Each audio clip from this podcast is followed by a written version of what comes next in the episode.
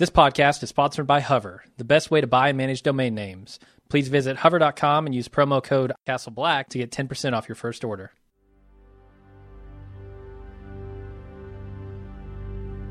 He has to pay the iron price. He has to pay the iron price. I'll never respect you while he lives it. Watch it all come around as I lay on the ground. Joffrey, Cersei, Ilyn Payne the Hound. They all think I'm lost, but I know where I'm bound. I'm the blood in the north when it all comes down. My word is my bond, and my bond is my word.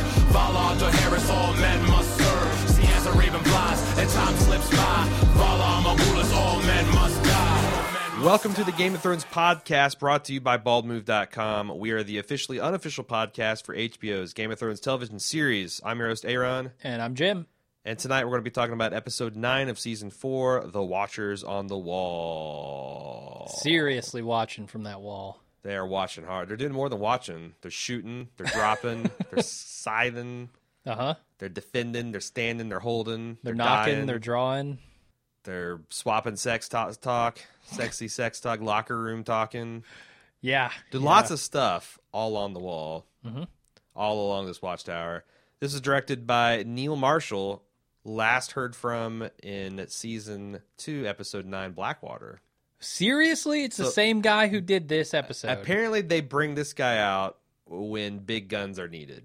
I guess so. We've got a sprawling battle fought in one location. Neil, do you got anything going on that weekend? All right, head on to Estonia or Iceland or bumfuck Sweden, wherever we're filming these wall scenes. But Blackwater felt like the 50 cal that's mounted to the back of the truck. This felt like the AK that just got dropped in the dirt. Like, Okay. I mean, it's not that bad. It's not no, that no, bad. no. It's You're going to get people pissed at I us. know already. I'll explain that in further detail later. Can you please? Uh, David Benioff and DB Weiss, of course, wrote, as they do most of the episodes. And this premiered to 6.95 million people watching, which is down about a quarter mil. Quarter mil of butthurt Oberyn weepers could not make it this week. That's a lot of people. Yeah, no, Quarter million. it goes it goes up and down. I mean, it's it's highly unusual for a show to gain watchers as it goes. It Yes, almost definitely. never happens. Sometimes it'll happen in the season finale, yeah. but that's about it. but usually shows lose viewers season by season and episode by episode and Yep. this defies all trends so let's talk about this episode. Shall we talk about our overall opinion? I think you kind of spoiled it. We talked about it on the instant cast that this So- is not a bad episode. Everybody settle down. No, this was a fairly strong episode. Uh, it was it was certainly epic, but it was not Blackwater. Come on, people. no that's the thing. Like I, I don't i don't think people can make an argument at least none that's compelling to me they say this is as epic as Blackwater, Mm-hmm. or that it was as personally tragic as Ned or the Red Wedding. I just don't think you can make those those types of arguments, and that's Sure. its competition. Yeah, yeah. I In mean, fact- within the same show. Its competition this season has been deaths of Joffrey, Sack of Meereen, the explosion of, Oberyn's head was Yes. incredible, Yes, and and the stuff. I mean, even the the courtroom scene with Tyrion had more of an emotional punch than Jon losing Ygritte. I didn't give a shit about Ygritte. yeah, a lot of people did. Um, I honestly found it hard to engage with their relationship both in the books and on screen. Okay, I all right. feel like you know Rose gave it as good as she got. Uh, I feel like that you know Kit Harington has definitely grown a lot as an actor Oh yeah, and a character, John and Snow. and as a character, but in the end, we you know if it's if it's competing against Blackwater for spectacle, Mm-hmm. it's hard to beat that wildfire and you know the desperate defense of the wall and the and the stakes and the fact that you know is Tyrion leading the charge and it's just you know Tyrion and the Hound versus Jon and Ned and and and, and Ed. Sam. It's just yeah, and Sam there and you know Alistair Thorne. I mean John Janos Yeah. Slynt. It, it's not the same. because I a I don't hate Alistair Thorne nearly as much as I hated Joffrey at that point. Uh, so when Joffrey chickened out and couldn't, you know, bolster his forces, I I did not have a problem with that. I enjoyed seeing that. Right. Alistair Thorne kind of was somewhere in the middle. He definitely helped the battle. He did his fair share and fought. And I don't know. I, I just didn't feel the punch that I felt during Blackwater. Well, let's talk about it. Before we get started, I want to talk about something me and Jim are pretty excited about, and only tangentially talks or touches on Game of Thrones. So I'm going to keep it brief. Uh, so Breaking Bad fans, Miguel and Jenny, uh, living out in Albuquerque in the ABQ, are doing a Breaking Bad festival that's coming up in the autumn. Uh, they have a Facebook page where you can get all the information right now. It's facebook.com slash Breaking Bad Fest. And they have a Kickstarter is going live tonight. And if you are a fan and you're interested in going to this, uh, go and check it out. They've got a really cool pitch video that's got, uh, who was it? Was it Victor? Yeah, Victor and uh, yeah, yeah, he's in it. Victor uh, from Br- uh, Breaking Bad is in it, and they're going to have uh, a panel. It's going to be a two day fest. They're going to have a panel uh, with several stars of Breaking Bad that they've invited Jim and I out there to moderate. We're going to be at the con, uh, meeting and greeting and emceeing some events. They're going to have a costume show. They're going to have a lot of tours uh, organized where you can actually go out and see To'hajiilee and the. Uh, high, the, the the spillway where Jesse and Walt got picked up by the cleaners, and oh, I'm getting a little bit of spoiler reaction. uh, it's going to be a real a really good time, and if you've ever thought about making a pilgrimage out to Albuquerque to see some of these locations and meet some of the stars, uh, it's going to be as big as the fans support it. They've got in mind a budget, and basically whatever the break, whatever the Kickstarter breaks in, it's going to go right to convention and make it bigger, better. So, how big will it get? Not really sure until uh, the Kickstarter's over, but Jim and I want to throw our support behind that because uh, we're big Breaking Bad fans and we're excited to be a part of this. So check out facebook.com slash Breaking Bad Fest. Uh, click through there to the Kickstarter and uh, support him for as much as he can. Discover why critics are calling Kingdom of the Planet of the Apes the best film of the franchise. What a wonderful day! It's a jaw dropping spectacle that demands to be seen on the biggest screen possible. We need to go. Hang on. It is our time. Kingdom of the Planet of the Apes. Now playing only in theaters. Rated PG 13. Some material may be inappropriate for children under 13. Um, And uh, without further ado, we'll get to the Game of Thrones part of the episode. It's the night, the calm before the storm. It's the night of the battle, actually. And Jon and Sam are on the wall, and and Jon and Sam wants to know what's it like to be with a woman, basically. Sure. And Jon is poorly equipped to describe what it's like in any capacity. you know, and She had red hair. What did her feet look like? I thought that was pretty funny. that was good. Yeah. You know what's disturbing? Like if you Google for an actress's name, uh, one of the autocomplete, the top five autocompletes on damn near every one is feet.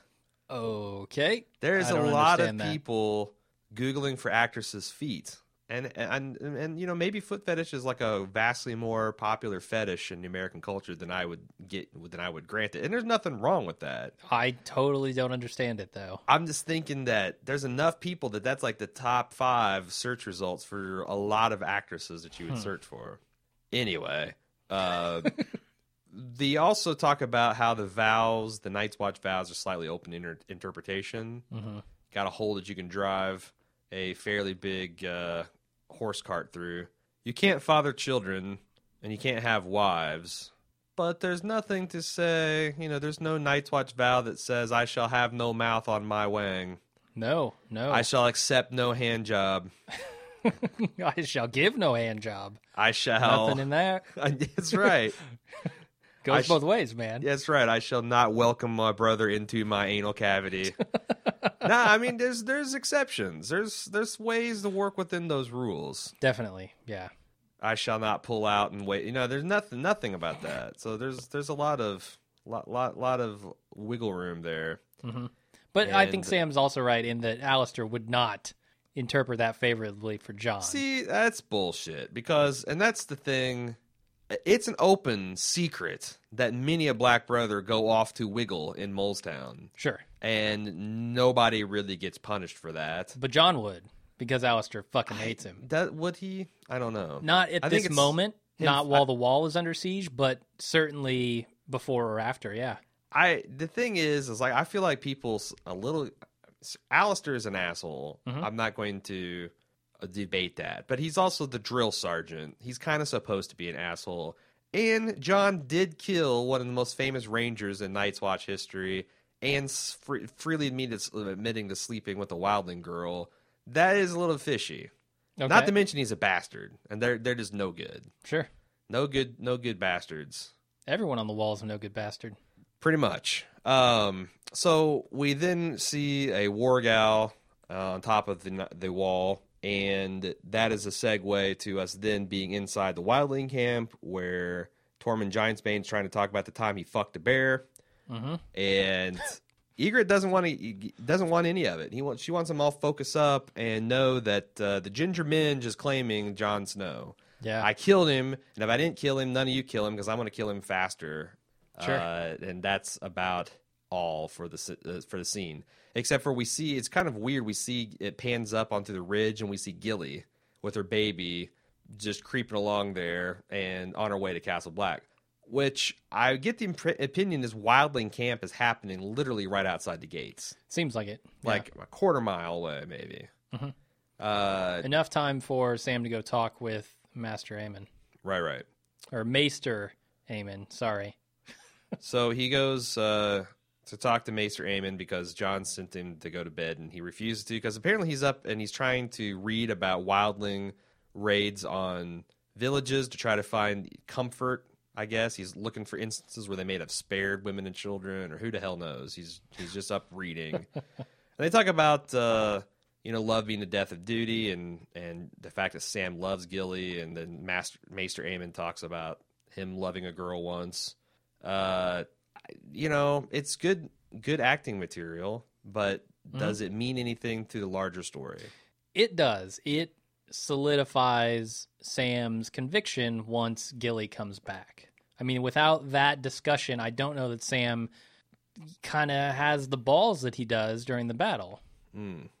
okay in fact we go on and uh as he's going to presumably his bed because master Aemon kicks him out of the, the library uh, he finds Pip is arguing with a girl outside the door. Turns out it's Gilly with the baby, and he's like, "Open a fucking gate, Pip."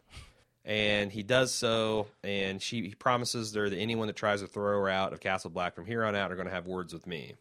There's a hundred thousand wildlings about ready to throw her out of Castle Black, so They're all going to have to have a word with and Sam. he's got a hearty fucking for each one of them. yeah. Stay the fuck out of our gates. Um, Mance then lives up to his word that he's going to light the largest fire the world's ever, the North's ever seen. Mm-hmm. Clearly, uh, saw Craster's keep fire and said, "That's not a fire. This is a fire." Yeah. I'll Sets- show them a fire. and sets the, damn near the entire haunted forest on fire. Mm-hmm. And I don't know that you needed a war gal to tell you that the fire it's time because the entire northern skyline was orange with this fucking fire. Yeah. As a matter of fact, I didn't even realize that that's what the War Gal was for. I thought it was counting their numbers. I think it's for both, honestly, because they had Okay. instant, you know, like how many were up top versus how many were below, and Yeah. Yeah. And then the wildlings were confident that they could then go up and over the outer walls of Castle Black Oh, God. uh, before they uh, What a terrible idea.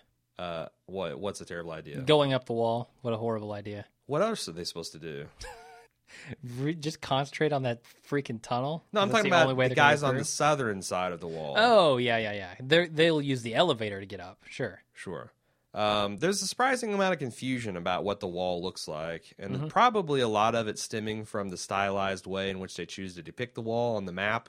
In the beginning. intro, yeah. So this- I was confused too. Yeah, this this this wall is something like in the book they talk about 700 feet high. I've heard that that is just absurdly high, and that George R. R. Martin has a hard time with scale when he's like thinking about it. It looks about 700 feet high. I read that the FX guys say that it's somewhere between four and 500 feet tall.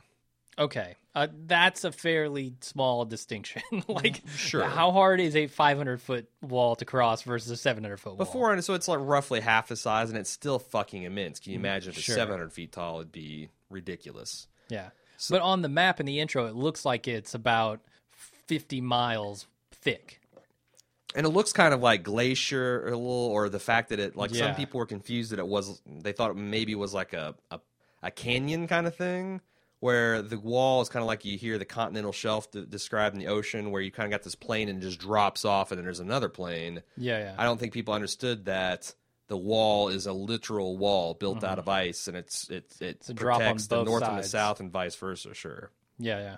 So, and you kind of got that. Uh, in the books, they talk about how 12 mounted knights can ride abreast on the top of the wall, and the bottom is roughly twice as thick. So you can kind of do some math. And I thought it was interesting to see how the, the brothers have carved like crenulations at the top and like defensive embankments, and they've got tunnels that go take you out of the weather, and you can board that little weird gate bucket thing.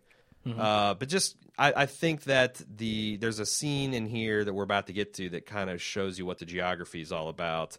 Um, anyway, uh, we see Alistair Thorne defending his leadership t- choices. I like this scene a lot. Yeah, I got to say. yeah. What did you like about it? Uh, I like the fact that despite the animosity between uh, Alistair and Jon, Alistair is on Jon's side at this point, and and he comes to him and basically apologizes. Uh, he says, "Yeah, I was a dick, but if I were not sure of my convictions at that point, then you could have seen me as weak, and I would have lost my way, and this whole thing could have fallen apart." Hmm. I mean, he sees himself as the leader of this group of people, and he needs to be that. And if that means being a dick to somebody, then so be it. Right. Again, I think he can be understood properly through the lens of a, a drill sergeant. Yes, I agree. and you know he finds a way to motivate and he, he he's got seventh sons and horse thieves and rapists that he's working with and he's got to kind of like break these guys down Yeah. and form them it's kind of surprising they fight as effectively as they do Mm-hmm. like it does seem that by the end of their induction process when they take their vows that they've been more or less melded into a fighting unit yeah, the I mutineers up at Craster's Keep to the con, you know, but that was only six or seven guys versus uh, you know a hundred or, or or more that went up on the Great Ranging. So What happens if you wash out of uh, the Night's Watch? Uh, I don't know, training program. that's a good question. I guess it depends on you're where. there as a punishment almost always. I was going to say it depends on why you're there. If you're like Yeah. a second son and went and said, "Pff, "Nah, this is no, I, I I can't take the vows," you could all, probably always go back because I think it's once you Yeah. take the vows, you're fucked. okay, But if you're a criminal and you're sent there Mm-hmm. in lieu of you're probably punished how you would have been punished had you not gone to the wall, right? But they do that at the wall. It's like, okay, well, you were going to have lose your right know. hand, so right hands off, get the fuck See out. Do they ship you back down south? Is it more like one of those? Nothing about this in the books, or is it spoilery? Or No, Nothing no, about there's it? Just, there's not really a case where that particular situation happens. It's something that Jon thinks a lot about. okay, Um, but no, I, I, I, I can't think of an instance where that's actually addressed. I wonder if it's kind of like I, I'm a big fan of the Patrick uh, O'Brian Age of Sail, like set in the Napoleonic Wars, British sailing fiction. master and commander. And they'd have, uh, you know, you just get impressed. Like you'd be walking down the city, and the press gang would come, and if you were the right size and age and shape, they just snatch you off the street, throw you on on the boat, and that would be it. You know, the visual draft. Yes, yes. uh, but they also would like for the less because the smart people would hide. They'd know the press gang's coming. Uh, but for the real idiots, they'd actually have like signs like "come, up, you know, adventure," and you can save prize money and do all these things. Just wait, wait, wait. They still do that wait, wait, wait. to enlist people. No, no, no, no, no. I haven't gotten to the part. Okay. It's like come aboard to inquire.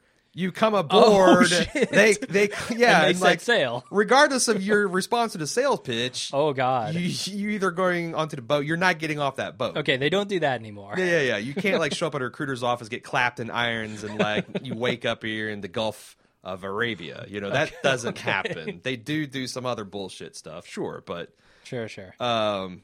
Anyway, I, I imagine it's like that with the Night's Watch. It's like you know, it's like, well, I'd just rather lose my right hand than you know the guy look at you like, well, I wish I wasn't you know born the first son and inherited my daddy's castle, and that's not going to happen. So stuck at the wall, boy. Or they just Yeah. kill you. Like I just feel like the Night's Watch doesn't have enough men to ship you down or do any of that bullshit. yeah, yeah. so- They'll discard you. Uh, the the other thing I noticed about Alice. that's my head canon. It's- there's no canon source. That's just what I imagine happens. Okay, sure.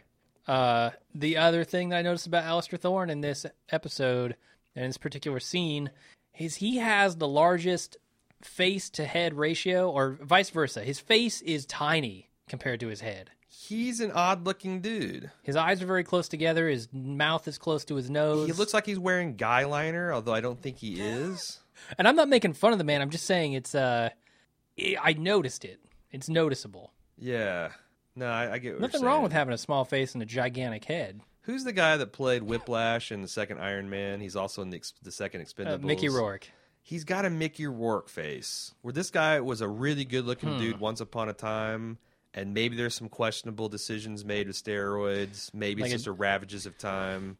Okay. He's just gotten the like his you know bloated old guy face that's had a couple glasses of scotch a day. Sure, like like every person on the planet will be if they live to old age. Certainly, I, th- Yeah. I feel like yeah, he's got some some interesting things. Some that that, that face has got some interesting miles. That's, that's Okay, all I'm saying. sure.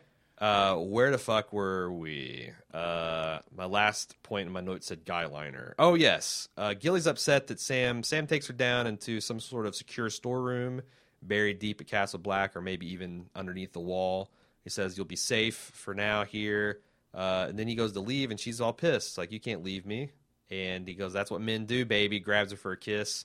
He promises her that he'll never die. Well, okay. So we like to get a little uh, hyperbolic and say that he promises he'll never die. What he promises is that he won't die before he sees her again. Really, right? yeah, but that's still not a promise you can make with It's certainly not. And he, the problem he takes the wrong giant's arrow and he's a dead man before he even hits the ground. I mean, Yeah, yeah. There's nothing he can do to carry out that promise. Um, That's the problem I have with the very end of this scene is the promise he makes because he has just told her how important these promises and vows are to him. I Mm-hmm. will not break my oath. I will stay here and I will fight with my brothers. But I'll promise you also something that I can't possibly guarantee. man, people do that all the fucking time, though. Marriage is a similar promise. I'll just go out and say, I I know, but I promise I will off- always leave you and I'll never leave you. Meanwhile, what's the divorce rate in this country? sure. Like fifty percent. I'm I'm saying you don't come from telling someone how important your promises are to making a promise you know you can't keep and they know you can't keep. But I think that's the thing. It's kind of like just the tip, baby. Oh Jesus. to the extent that that works on anyone, Uh, I have. I mean, to the extent that that's a real thing that happens, Hmm. that both parties have to know that it's a bullshit pretext, and they both have to want both people. It's like you know, if you let a man Yeah, put the tip I of your penis inside your vagina or anus, if you're another man, that's the understanding that it's or not. your nose. It's or your nose, your ear canal, Sure. Yeah. A little shinshi shinshi. If you, I think if you're you a little narrow-minded in your sexual views, Aaron. I just broadened it. I just wrenched my mind open. Uh, but I feel like that both parties kind of go in knowing that it's not going to be just a tip, right? Ah. I want to put a disclaimer on this. I'm not totally certain that I agree with you here. Uh, and it, this could No, j- the be just a offensive tip. to some people. The just a tip is a farce. It's it's it's. I can't believe it clearly is. I can't believe there's men that use it. I can't believe there's women that believe it, and I feel like that that must be. It's like you know, if you're a nice girl and you're you want to have sex because that's the way women are. They want to have sex. Surprise, surprise. What? But you're raised in a society where the patriarchy and other things have taught you that that's bad. You both kind of need this emotional fig leaf to proceed with things, and maybe that's kind of like this type of lie that, like, okay, well, if it it's it's what you want to hear, it's what I want to believe, and if it doesn't come true, well, I'm dead, then it doesn't matter. Yeah. and it doesn't matter. or at least to him, it'll definitely matter to her. Right. That's the thing. He's also putting all of this baggage on her. Like, if he dies out there after promising he won't die, well, he broke his promise, and she has to blame herself somewhat for letting him go. And like, there's a lot of shit that she's gonna have to deal with if he doesn't come back. Not to mention the you know eventual hundred thousand wildlings that you think are going to come pouring through. It's, there's that, yeah. because it doesn't seem like there's anything the Black Brothers can do to keep this going for maybe another night, maybe another two. Uh, I don't know. Their only weakness, the only weakness here is that tunnel, right? I mean, if they had sealed that tunnel, there is no way this army gets across that wall. But gets it's too across late that to wall. seal the tunnel. It is too late, yes. So now it feels like they need to leave a couple of dudes with some big boots up on the wall so that when these guys try to climb it stupidly, they can just kick the, put their boot on their face and kick them back down the wall. Like this is the easiest thing to defend, But there, right? but there are people dying every night now. Probably you know now that they've got this one invasion from the south beat back, it won't be as Yeah. many people dying. But it's clearly a war of attrition. they just need to protect that tunnel. Well, but then, I think that's short sighted because like what if Mance like on phase two of the invasion, he can send a thousand guys a mile up the wall this way and a mile up the wall Sure. that way. You all climb it, and then you cut meet like a, a hammer and an anvil in the middle, and just make salsa out of the black rose. Sure. No, he needs to do that. He needs to use some fucking tactics. I'm saying there's nothing. the way he did it this time was dumb. Yeah, but it's a probing action, and it almost worked. You know, I can waste a thousand guys. Not a problem. Let's just throw a grand uh, worth of can. troops at the wall. We're getting ahead of ourselves slightly. We are. Uh, Pip and Sam talk about courage because we know Sam's famously a coward, but he did manage to kill the White Walker. And what do you think of his rationale behind that? Uh, him being nothing, having nothing to lose, and so That in the moment, you know, it's like, what else are you going to do? You Sure. can either curl up and piss yourself and die anyway, or you can Yeah. find whatever it is inside yourself that, you know, the essential truth that none of us are anything. We're all just a film of dust on a film of dust on a fucking rock hurling through space. So what does it matter anyway? Might Sure. as well take a piss and stick this piece of glass in a White Walker. Sometimes magic happens. yeah. Well, his Sam said, his- just the tip, White Walker. this the tip it won't go any glass. further Uh, with tragic results. who? i- what is his friend's name here? The one who gets shot through the neck with an arrow. Pip. Pip.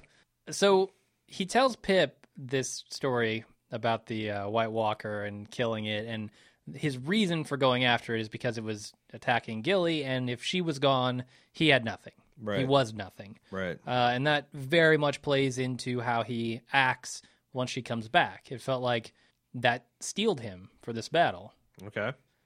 Yeah, it does seem like he's talking on both sides of his mouth, or maybe he's it's a, A different type of courage. There's the Yeah. fight or flight courage, and then there's the now I have something to protect. I'm going this with my eyes wide open, sober type of courage. Sure, he had something to protect in both instances, the same thing, but he did it for uh, differently each time. At any rate, now is the time the wildlings decide it's right to attack the ones from the south, uh, and they start uh, screaming and heading over.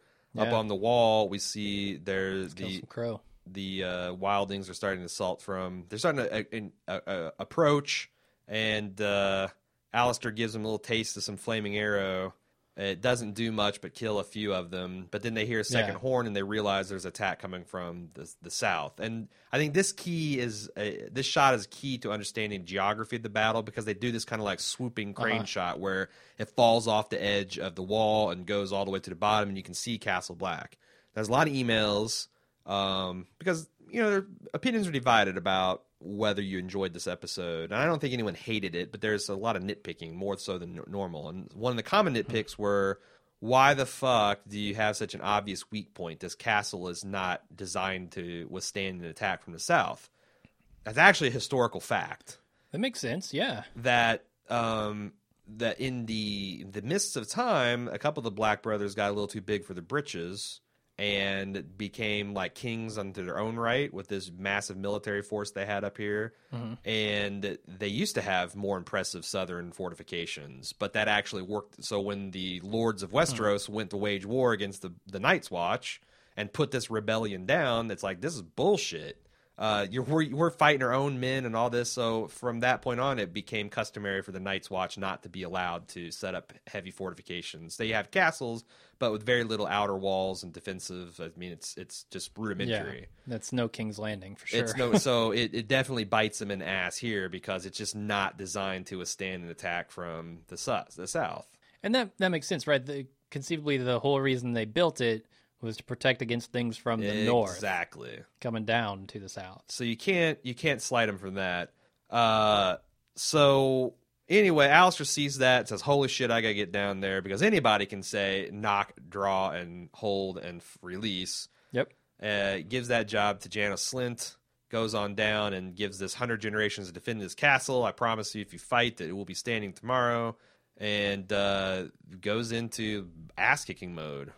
Yeah, maybe lets his speech go on a little long. Lets a bunch of guys get in through this tiny hole they could easily defend. Right. But you know, So, so it is. He, you got to give the people a proper motivation. or with me now, now with me. At the present time, you should be with me. In the future as well. Here they come, boss. Should we do anything? you are with me, are you not? That's right. uh, yeah, it's several different ways to say that. I thought it was a pretty impressive speech, and he backs it up. You know, and I think that's what the Night's Watch responds to: strength. a lot of badass stuff in this episode, no doubt. And Alistair is one of them. Uh, speaking of badass stuff, the mammoths and the giants swing into Oh. action. These mammoths ride giant, or these, yeah, the mammoths ride the giants. The giants, they take turns. It they flip the coin. It's the mammoth's turn to be rid today. So the Yeah. giant is riding on the mammoth, but it doesn't look like he. It, it's you know, I mean, that mammoth looks like a large dog compared to the giant. Oh, gotcha. Like if you Like, were like to the giant ride could just donkey get up on his tippy toe, and the the mammoth could just sidle up right underneath him. It's a, Yeah, kind of. just they're both just huge things. Sure. Uh, before we get too far away from this, I wanted to say one thing they did that was kind of, I guess, foreshadowing for Ygritte not wanting to kill uh, Jon when she had the chance is that when they say, let's go have some crow or eat crow or whatever they say when they get ready to attack, she's got a look on her face. Like she's not totally sure she wants to do this because maybe she doesn't know if she can kill Jon if she finds him. That's That was kind of my take on it. Oh, totally. No, she's a conflicted woman, But they make a point of showing that. and and yeah, and it ends up and it ends up killing her too. Yeah. Yeah. Uh, in fact, there's this one point, and I stopped taking really detailed notes and just started writing highlights because For the wow, battle, Yeah. yeah. Uh, there's this one point in a battle where it seems like a Jon Snow lookalike. Um, a black brother, not quite as dreamy, but nearly as dreamy as Kit Harington, Uh-huh. wanders into her sights, and she kind of briefly hesitated there too. Oh. hmm. I thought that was another foreshadowing that there's going to be some some problems. Uh-huh. Uh, anyway, the mammoth swing into action, and they two giants and a mammoth come up. They hook up their uh, big rope and iron hooks to the to the cold rolled steel. Uh-huh. I've gave him very small chance of success because I don't feel like you can pull down something that's four inches steel thick with like a half inch steel hook. Yeah, yeah. Well, you need something a size appropriate for the job, giant man. I don't know. Maybe some on, chains instead of some half frozen hemp rope would Yeah, be yeah, would be called for. maybe. Well, it's clear that they didn't even have enough strength to break that rope, so they're not getting through the wall through yeah, the gate. Yeah. And again, it, it's like I guess the things are disappointing in when I see this is I, I just feel like it wouldn't. So they're rendering all this stuff as all CG. Or the most of it, it's all composited. Would it kill them to have like some kind of siege work that they pushed up to the wall? Because they had to have hmm. like there's just arrows pouring down and raining down. But you'll notice that when the giants are down there at the gates fucking around, there's hardly anything. There's like maybe Yeah. three flaming arrows that hit. There, there should be a hail of stuff, and they Yeah. eventually drop the barrels and stuff. But I'm thinking these guys should have never been able to get to the wall. There's only what twelve dudes, a mammoth, and two giants. Yeah, They should not have been able to get to the wall, being pelted with all the shit that the Night's Watch could pelt them with. yeah. I imagine it's pretty hard to hit somebody looking down 500 feet, though. I, I don't know. On the other hand, you can just drop things off and it'd be lethal. Like I don't even know they needed to have the guys winched out, standing against the wall with the arrows. You could just like mm-hmm. drop an arrow down, and it's going to do lethal damage when it hits. Yeah, or rocks. If you're trying to knock guys off a wall, But uh, if they got a mammoth, why wouldn't they like tow some big kind of like wooden shed that they could push up against the gate that would believably buy them protection from some of the shit? And the fact that they didn't even know. try, I, and mm-hmm. I know it's just a probing action, and it's, you know whatever. Mance didn't expect to break through on this round, but you know the giant was strong enough to lift up the gate. What if they had teams that had something that they could just prop, you know, two befores Yeah. or something they could prop underneath the gate and. two two by fours. Yeah, under the four inches of cold rolled steel. I, you know, wood's compression resistance is quite impressive. I, I, I maybe not two by four, but Okay. four by four post. There you go. Uh, the Giants could have like grabbed the log or jammed it up there. I mean, I, I just Yes, feels like a that's the kind of thing that's bugging me. It's like all nitpicky stuff where I'm like, I, I just don't understand why they would assault the wall. Why would they bother trying to climb the wall? Climbing the wall is the most insane thing because even if you make it to the top, What are you going to do? you're gonna There's be jello. you. Your arms are gonna be Yeah, you loose get- leaf tea just flailing in the wind. Right, you're going to climb a 400 foot high, high ice wall and then do battle at the top. Not gonna happen. And if you wanted to do that plan, the, the plan would the, the plan would have been to send them a couple hours ago so that all and I maybe that's the point that Janos was trying to make. These are undisciplined and unorganized and they're wildlings and all that stuff. But mm-hmm. their commander's not their Yeah. commander's not an idiot. He's one of the black brothers. He would know how to hit these guys the best anyway. Yeah. So it's like, yes, it was epic, but could it have been more epic? Could it have been more believably epic? I mean, they're going to take it more epic. They've got to take it more epic either next episode or early next season. One of the two. I don't know which they're going to go with, but they've got to. I mean, they have 100,000 troops out there. There's no way this doesn't get more epic. So the epic stuff, like the giant firing his arrow, was Fucking awesome. really fucking cool. Yeah. and I like seeing that. Uh, I like the brutality of the fight, the like the eye gouging and screaming that's happening below. That mean Mm-hmm. it feels like medieval combat. Ygritte is a total badass. She is straight up murdering fools. I Yeah. mean, I would say that she's probably right that she has the highest body count of any of them going this battle. She's just like every half second killing some guy. Sure. Uh, I loved when they stormed the Night's Watch mess hall. That the the cooks were there with their boiling water and their Oh my giant God. fucking meat cleavers. Taking heads off. Oh, Right. Um, and I, you know, Pip gets to finally make a kill right before and kind of triumph a little bit. And Sam had a funny thing. It was like, oh, is the battle over? And Pip's like, no. It's like, well, then. And he reloads a crossbow, and hand it to him. Gets shot in the throat. Uh, and him and Sam have a nice little moment. I mean, this probably means a lot more to book readers than it does to show watchers. Meant almost nothing to me. Grenn, who's the big, tall, bearded dude that holds the gates, and Pip, who's the guy who gets shot through the throats. They're like, you know, they're the guys that got inducted to Jon. They've been through a lot together. They're a lot more fleshed out, realized characters.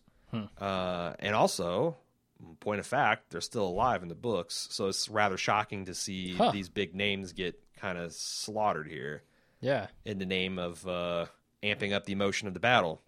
So, what else we're going to talk about this? Um, With what do you mean this? Like the battle in general? I'm just trying to get my bearings about where we are in the battle. Like right now, the Giants have got their cable then the system giant deployed. gets killed. One of them. Uh, you know, it doesn't look like they got the shit to actually get that job done. Mm-hmm. Uh, Jon sends Grenn below to defend the inner gates because he knows how important that that is. Uh, you know, I guess Jon's writing off the outer gates and saying, you know, we got to get to the inner gates to defend. Mm-hmm. Um, Alliser and Tormund Giantsbane kind of have a mini epic fight here in the middle of the battle.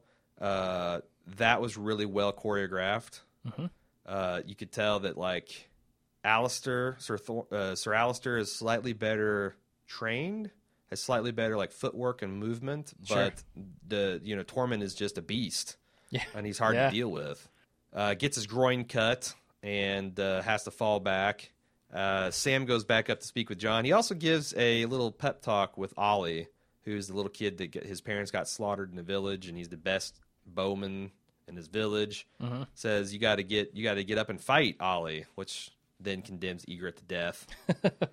Uh, stop me if you get to anything here. Uh, we got flaming oil drums that get dropped. You know, f- first we had uh, barrels full of rocks, and uh, those things went off like bombs after being dropped from such a height. Now we got, uh, you know, basically Molotov barrel tails being dropped off. One of them explodes on the wall and kills God knows how many uh, Black Brothers. Oh yeah, yeah. That's bad news. Uh, the other one blasts off right next to a giant. Giant doesn't care.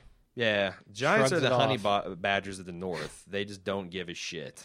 Yeah, I was surprised to see how much damage a giant can take. I don't know that you could kill a giant with human-sized arrows. Yeah, I mean that's a, a good point. I think later on in the battle, when uh, one of them is breached and is heading towards the inner gate, they mentioned that you could. I think you could stick with twenty arrows, or maybe they said he had been stuck with twenty arrows and it made no difference. Yeah, maybe. I so. buy that. Uh, one of those big jobs, which I think they call a scorpion. It's like the big winch-mounted crossbows that throw spears from the top of the wall. Manages to impale one, and that sends the other into a fucking rage. Yeah, and goes for the door. In the books, the guy that breaches the wall is named Mag the Mighty, and he's kind of um, one of the biggest, strongest, toughest elders of the giants. And uh, he goes on a rampage, similarly like he does here on the screen. Um, at this point, Jon says, uh, tells his friend Ed, uh, Dolorous Edd, that you have the wall and uh, to keep dropping stones, and he mentions a scythe to them too. Uh, we then go below into the middle of the, the ice wall where Grenn is preparing his troops for the last stand. They, you know, it's a pretty stirring scene where they recite the uh, Night's Watch oath as a Yeah. single angry giant is is smashing through the gates. That was fairly badass. I I thought like the entire time I was watching that the first time I was like, shoot some arrows, do something. Yeah, Like you see him coming, Right. hurt him. Uh, then I kind of got to thinking about it. Eh, you probably can't hurt him that bad from outside the thing. And it was kind of badass that they were psyching themselves up like that. I like where it cut away. Uh, a really good scene. Really good scene. I've got some criticisms of this scene as well, but there's a reader that has a really excellent breakdown. I'm going to save that till the feedback section. Okay.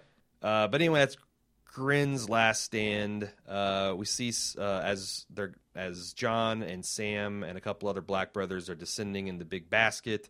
He gives Sam a key to go sell, uh, which is going to you know the direwolf gets loose and he starts. He just basically takes out a single Thenn. Yeah, pretty much. He's like, you know, I haven't been fed in like three days, so if you don't mind, boss, I'm going to tear this guy's throat out and eat some entrails. Yeah. Uh, still haven't seen a dire wall, wolf just rampage. Yeah, there, that wasn't a rampage. I want to see some Shinobi 2 style action where just these wolves are just plowing through things. I I do like the Thenn commander or leader. I, I don't know what to call him, but he is pretty badass. The one who fights with Jon. Yeah. I think in the books he's called Styr or Magnar or something like that. But okay. yeah, no, he's a he's a massive dude. Number one, Yeah. uh, just a really big dude, and he's fighting with like a cross between a giant morning star and a double bladed bat- two handed great axe. Yeah. And again, it's kind of like a similar Tormund to, to, to you know, versus Sir Alliser, Jon versus this uh, Thenn guy. Um, and, and I liked a couple other things, like the fact that Jon just can't wait to get into the fight. Like they're still ten feet off Yeah. the ground, and he does this kind of like commando roll and comes up like the Tasmanian devil with the Valyrian steel blade in his arms. Sure. I, I think he knows he's the best fighter there, and that these guys really need him. Sure. And they, they go into this kind of true defect, the true detective money slash brag shot where it's Oh, a yeah, good yeah. 60 second single take whirling all around, showing off the fact that this is a real set with real people. I mean, I'm sure they did a lot of digital compositing and stuff, but it looked like a million bucks. It probably cost 10 times that much. Probably. Yeah. It was badass. Um, a lot of badass stuff in this. Out of all the single tracking shots we've seen in these seasons, who did the best one? True Detective, Fargo, or Game of Thrones? True Detective, without a doubt. Why? Uh, it was the first one I saw, for one, Yeah. uh, which makes it automatically more impressive. Uh, it was technically more impressive. In this one, all they do is kind of spin the camera in the middle of this open courtyard. With True Detective, they go inside of houses. There- There's a lot more going on around him. Oh yeah, it's basically a running battle through a neighborhood, Yeah. And it sticks with them for like four minutes, maybe In- five. into houses, out Yeah. into yards, into Yeah. other houses, around fences. Like the degree of difficulty was Yeah. pretty high for that shot. without a doubt. And then the Fargo tracking shot was just, you know, very like really, really easy to pull off. Yeah, So technically very unimpressive, but stylistically very impressive. yeah, I'd probably rate him. I'd probably rate him True Detective, Game of Thrones, Fargo Probably, yeah. on difficulty and probably artistic. Maybe maybe Fargo above Game of Thrones for artistic. Yeah, maybe so. So uh, we got that. Um, the brutal fight between Jon and Thenn. Uh, another problem with that, if you show your star getting his teeth bounced into a blacksmith anvil, Uh huh. he better not have nice white straight shiny teeth the next time I see him. Trouble is, you then lose your Game of Thrones heartthrob. Who are the ladies going to root for if Jon Snow has no teeth? I get that, but I don't. I feel like then don't show his head getting bounced into a Yeah. steel immovable object. I'm with you. there's a lot of ways you can inflict pain other than that because I, I gotta you know it'd be like someone gets their nose cut off and the next scene their nose is back that's bullshit man this guy's like uh look we said that if, if the mountain punched Oberyn's teeth out there would be teeth on the floor with this impacted the to the uh, anvil. Certainly, yeah. Kit Harington's smile would not have been as pretty. Uh, he still got his ass though. Oh boy, do I ever. Hey, it's Kaley Cuoco for Priceline. Ready to go to your happy place for a happy price? Well, why didn't you say so? Just download the Priceline app right now and save up to 60% on hotels. So, whether it's Cousin Kevin's Kazoo concert in Kansas City, go Kevin, or Becky's Bachelorette Bash in Bermuda, you never have to miss a trip ever again. So, download the Priceline app today. Your savings are waiting. Go to your happy place for a happy price. Go to your happy price, Priceline. Uh, we got the uh, uh, face off with uh, Ygritte. Uh, it's funny because a lot of people saw the, the parallel between this that Jon hesitated to kill her, and that spared her life. She ended up being able to run off and, and get back with her people. She hesitated to kill him, which ended up uh, saving him and well, and dooming her as well. Uh, because the little kid from the village kills him, and they have this weird head nod where he's like, "Yep, saved your ass, Jon," and John's like, "Feelings." uh, Ygritte uh, rallies enough to say, "You know nothing, Jon Snow," and then that's pretty much it. How you weren't connected very much to Ygritte and Jon? Almost not at all. In retrospect, I understand a little bit more. I guess why Ygritte shot Jon, why she was unable to kill Jon here. It makes a lot of sense, but it doesn't do much for me in the feels. you Right. know? It's like I, I don't. These are tangential characters. Jon Snow is, at this point, has only become a character for me this season. It's like mm-hmm. all this shit happened to Jon way before I gave a shit about Jon. Either way, so now I don't give a shit about the stuff that happened to him back then. Also, like you know, Romeo and Juliet is compelling, but not if it was set in the Game of Thrones universe.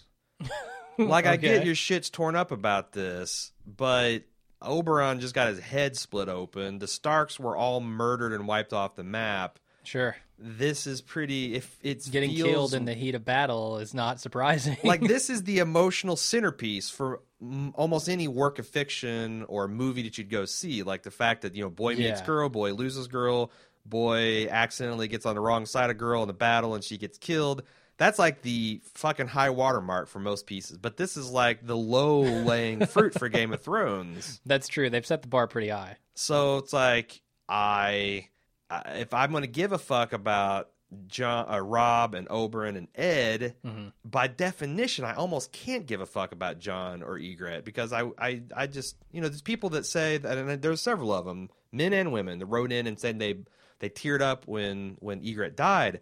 How do you watch? the- What are you torturing yourself on a weekly basis watching the show?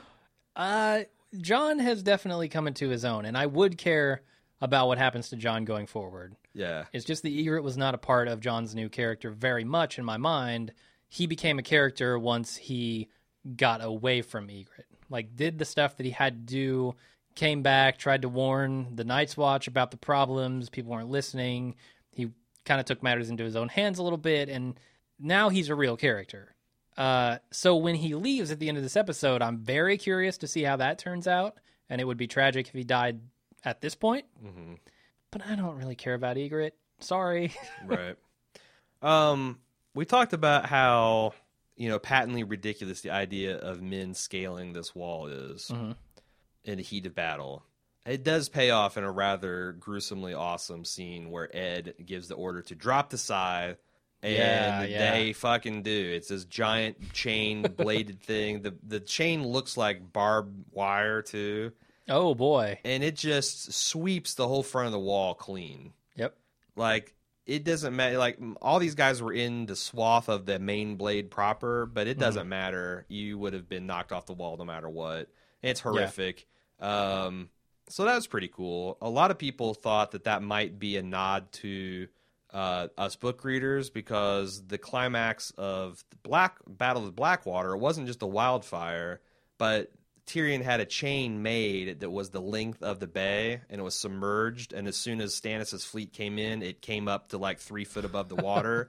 so that once they were in there and the wildfire went off, none of those boats could escape. Wow. They tried like backwater and get out. And nope, they were all caught in that conflagration. Smart Tyrion. That was eliminated from the, the show. And a lot of people were like, well, that's kind of horseshit because it was kind of like Tyrion's masterstroke. Okay. I wonder, or people wonder, if this wasn't, you know, kind of an unnecessary chain thrown in as a nod to the book reader. It's like, you want your chain that turns the tide of the battle. Here's your fucking chain. So you bunch of monkeys. chain not in the book? No, this scythe thing is not in the book. Huh. Okay. It's badass. It's cool. oh yeah, absolutely. In fact, when it first happened, I thought he said drop the side, like that the wall had detachable sheets of ice that they could just pull and the whole fucking thing falls off. And I'm like, Well, this is better. That's That's, that's, yeah, that that's, I was that's like a that's one-use brutal, thing. but it's kind of short sighted. You can't Yeah. pop that, but this thing you could just you know winch back up and do it again. yep. Anyway, um, surely nobody tried to climb the wall after that though. I wouldn't think so. No. It's like, hey, I, I got to the part where there's just a streak of blood and a hand sticking out of the wall. I, I, I, I got to turn back, boss. Uh, we see that Tormund's finally the the the fighting at the uh, the downstairs portion of the wall and Castle Black has, has died down. It's just basically Tormund with about three arrows sticking out of him, uh, about to lose consciousness from lack of, lack of blood. But he's not going to go down easy. Jon ends up shooting him in the leg with a crossbow and uh, starts his career as a guard in Skyrim. Oh Jesus. Okay. No, he uh, slaps him in chains. They're going to interrogate him, presumably next episode. Yeah. Which is worse than death for him, right? He doesn't want to be interrogated and and kept alive. He wants to die gloriously in battle. I think. For a wildling to be captured by what they call referred to as kneelers, people south of the wall are kneelers, uh, and held captive, yes, I would imagine that would be a fate worse than death for a wildling. He's like a Klingon, essentially. Sure. Okay. A, a more fair skinned, red haired, Le- slightly less glued- ridges not, non turtle glued to the forehead, Klingon, sure. Yeah. Okay. Uh, we have uh, Sam and Gilly being joyfully reunited, and also uh, I think I skipped over this in the part when Janos got chucked off the wall. Uh, sadly, not literally. Graydon said he was just wanted below, and he decided to take that to fuck off from the battle and, and lock himself in Gilly's hidey hole. Speaking, okay, so there's a couple things I want to say. I want to go back real quick to uh, Tormund. Uh, he that line that Jon has as he's walking away is just awesome. The pure awesome.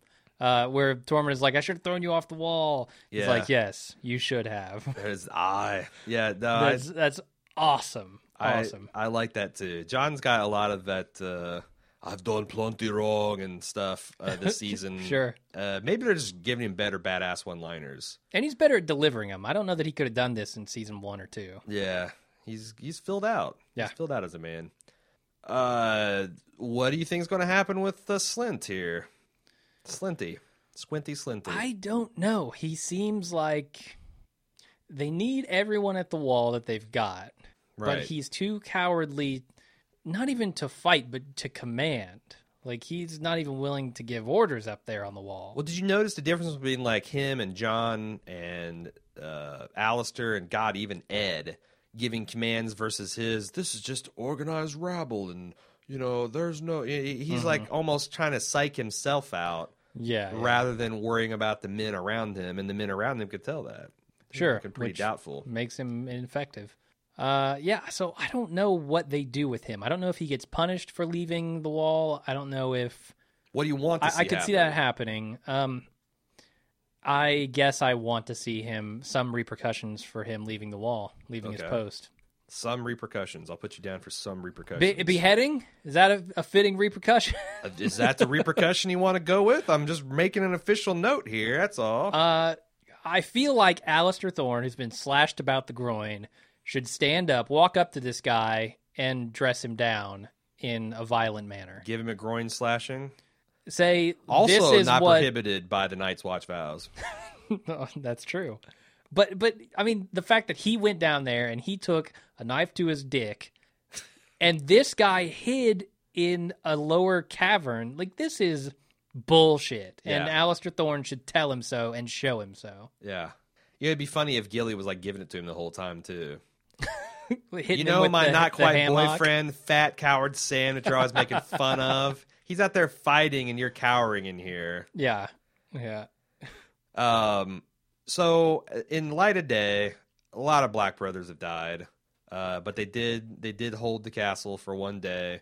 Uh, Jon decides he's going to go out and find Mance and kill him in single combat. What do you think about that? Good idea, bad idea? Jon Sam himself says it's it's a bad plan. Sure. Okay. But what plan do you got? What so That's what the thing, yeah. uh what do you think it's a good question. What do you think is going through Jon's mind? Like, if it's a bad plan, Uh-huh. then at best you're depriving the wall of one of its best defenders and commanders uh, left standing. At That's true. I hadn't thought of that. At worst, all that happens. Plus, you die a horrible, gr- gruesome death, and Mm-hmm. I, I, I mean, I So th- I think there are two things going through his mind here. The first one, the least important one, being we're all dead if I don't do this. If I don't find a way to end this battle, we can't survive it. The second more important thing here is he just lost Ygritte. And we know we had the speech from Sam saying, Oh, without Gilly, I have nothing. All that. That also, I think, is what Jon is thinking at this point. Like, I've got nothing left to lose. I'm a dead man up on this wall. The only way to stop this thing is to go out there and do something stupid, but what do I care? I've got nothing. Yep. Booty is the death of duty, as Master Aemon said. Yeah, never Jon's put lost more his booty. He doesn't, you know, nothing more to live for. Yeah. The ginger minge has been taken off the menu. Yep. Uh, so yeah, it's a bad plan. But what's yours? They go out and into see Grenn. He held the gate. Uh, that would have been an awesome battle to see. Six black brothers versus one pissed off giant in a uh, super tight ice corridor, barehanded too. I don't think that giant had a weapon on him. Probably not. No. But uh, is a probably something you could sing a song about. But we didn't get to see it. Uh, then at the end, Sam says Jo- tells Jon the promise to come back, and Jon gives that response the proper. Whether you hear someone wanting you to promise dying, or they're wanting to just put the tip in, just give him a smirk and keep walking. That's Yeah. Aaron's official advice. Advice. Yeah, I like that reaction. Give him a smirk and keep watching. Yeah, sure, the tip. Maybe later. I'm, keep, I'm smirking and walking, walking and smirking. That's the end of the episode. Yeah, uh, I think people thought that I was more hard on this episode than I actually was in the instant cast. No, I got a lot of those types of emails. Disappointed that you didn't like the episode, and They lump me with you. That's the problem. Because you were definitely more negative than I was in the instant cast, and people just glom onto that and they say, "You, I can't believe how negative you guys were." I'm it's like, payback for all the negative. It's payback for all the times you've forgotten people's names and people you send in. I can't believe you guys can't keep the names straight. It's like okay, I'll bear that. Cro- I'll, I'll I'll I'll put myself on that cross with Jim. Um, no, so I understand that. I mean, I, again, I probably even sounded more negative than I did. I like this episode; it's a good episode, but it is, I guess. I was thinking it was going to be a little bit more epic, and you know some of the problems out of the battle were like, it, I understand when the budget's not there, but some of the things it just didn't seem like it would cost that much, and you know take out the swinging scythe and spend it a little bit on making the even the probing scouting force a little bit more believable, or have a hope that you know it seemed like a suicide mission the way it was designed and played out in film. Mm-hmm. Spend the same amount of money, but just you know maybe spend a little bit smarter. Uh, and you know some things like I did care. I do care about Sam and Gilly. Do you care about Sam and Gilly? Uh, more than I probably should. Okay. Uh, I care about Sam a lot, feel you on that. and by extension, I care about Gilly. Without Sam, no, I don't care about Gilly. Uh, but you know, Ygritte and Jon, never one I really connected with in Yeah. in the books or in the series. That's And- really the big thing that fell flat for me this episode is that, and that was supposed to be one of the emotional cruxes, uh, other than Sam, of this episode. So that part didn't hit me. It was sufficiently epic, I thought, Yeah. though not quite as epic as Blackwater. That's a fucking high bar to jump over. sure. So this was epic. Don't get me wrong. Many people still say it's the best episode of Game of Thrones. I I agree. I don't know, man. I think it is. uh, still over the mountain and the viper Yeah, when I when I did the rewatch, uh, or over the laws of God and men. I mean, there's been a lot of really good episodes this season. I feel like Yeah. one of those has taken over. eh, maybe they're close, but man, Blackwater was epic. Plus, the whole, I mean, that's the thing. The whole build up of that season was to that. Sure. Whereas we had a little bit, you know, like, oh, it's going to be 10, 100,000 Walker, but nobody's really taking it serious. And, and the stakes into this episode, really nothing has changed. We still have 100,000 Walkers. We still have a whole lot less, walk, or not Walkers, Wildlings. We still have a whole lot less Black Brothers on the other side. Jon's going out in the gates, but that's the only thing that's changed. So, And even if everything had changed, even if the wall had fallen and 100,000 troops come rolling in, they're still miles and miles and miles away from anyone that I give a shit about. Right. Right? I mean, I don't care if Ramsay and Roose die. Who yeah, cares? that, I mean, they're the, Wildlings closest. blowing through and cleansing the north might be a good thing. That's a okay by me. yeah. Uh, so like the imminent threat was the thing that made Blackwater so interesting and so cool.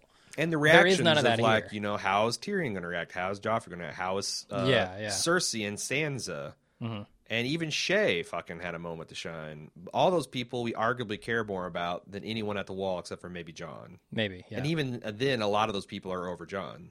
sure.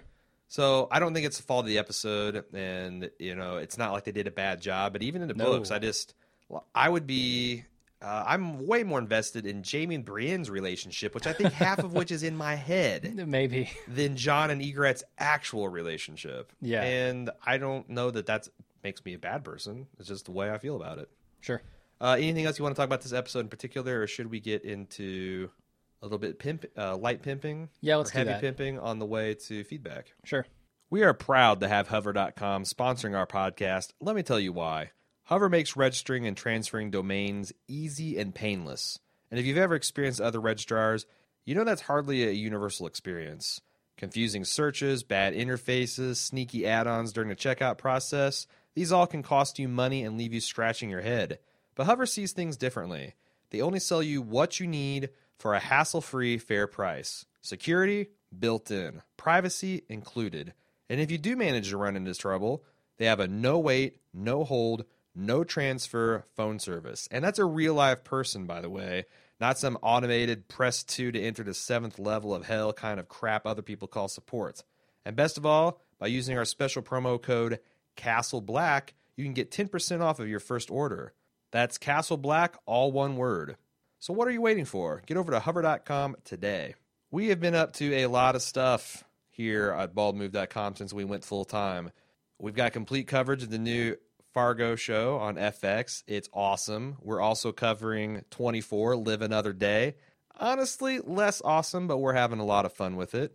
And starting this week, I'm doing Orange is the New Black with a rotating all star list of female co hosters, co hosts, including the Because Show's Amy, Up Your Downstairs is Kelly, and Project Fandom's Nina. Uh, just recorded the podcast for the first episode of Nina this afternoon. In fact, had a great time. Check out all that stuff and more at baldmove.com. Of course, we appreciate all your support. There's several ways you can do that. First of all, first of all, is subbable.com slash baldmove. It's a voluntary subscription site. Pay us whatever you think is fair, and you can take those bucks and bank them for valuable and exciting rewards. Check it out at subbable.com slash baldmove. And also, if you're on Amazon and you're not using our affiliate link, it's a damn shame because you can go to amazon.baldmove.com. Everything you buy using that link, it's no extra charge for you. There's no shipping, no extra handling. You get the great Amazon service, shipping, and support, and you send a little tiny piece of love our way. And it's how we pay the bills around here at Bald Move. Last not least, you can't do any of that stuff. We appreciate you listening. Can you give us a rating review on iTunes? Can you send us some feedback? Last but not least, if you can't do any of that, there's two things you can do that cost you nothing but a teeny amount of time. One is rate and review us on iTunes if you think we're doing a good job. Two, tell a family member or a friend or a coworker about Bald Move. We would love to have them. We know what to do with them. Just send them our way. Okay, uh, feedback section. We got Tack. He wants to play the name game with us. Watchers on the wall are watchers of the wall. Whoa, whoa, Whoa, There's- hey now. There's some cheating bullshit right Some in the first gerrymandering going on here. uh, Mance Rayder from the north, the Wilding Group from the south, and the Night's Watch. They're all watching. If we put the parentheses of in between Watchers and Wall, then I think I'll have to give you that point. Uh, Uh, they want to know why didn't they let Ghost out earlier? I feel like that until Sir Alliser and uh, uh, Fell and Slynt got out of the way, that Jon couldn't just disobey direct orders. Like, where are you going, Snow? I'm going to unlock my dire wolf. No, I mean, they just don't. No one trusts the dire wolf, but like Jon and his close friends. yeah, pretty much. And it's kind of amazing that he's like, uh, you know, has a very finely de- uh, tuned friend or friend or foe sense, I guess, because he's able to just pick out the wildlings from the Black Brothers Sure. By scent, probably. Uh, also, want to know where's Maester Aemon in all this fighting? That's actually a pretty good question. Uh, in the library. Why Yeah. not? All right. And will Jon Snow tell Mance that the mission succeeded? Since Mance does not know that he was a double agent, Jon sh- could just go back in with the wildlings. Ooh, that's a good point. Hmm. He doesn't know that? I guess he wouldn't, right? They were Yeah. on the south side of the wall before Right. they even knew that. Right. Hmm. Unless there's a way that they could somehow get a warg message back, uh, Crow. I don't. I don't think they have that capability. Um, yeah, I don't know. That's an interesting thought that I hadn't even considered. Just walk up. Well, welcome back, my lord. Knife. um, Michael P says I've incorporated notch draw loose into the finale of my lovemaking.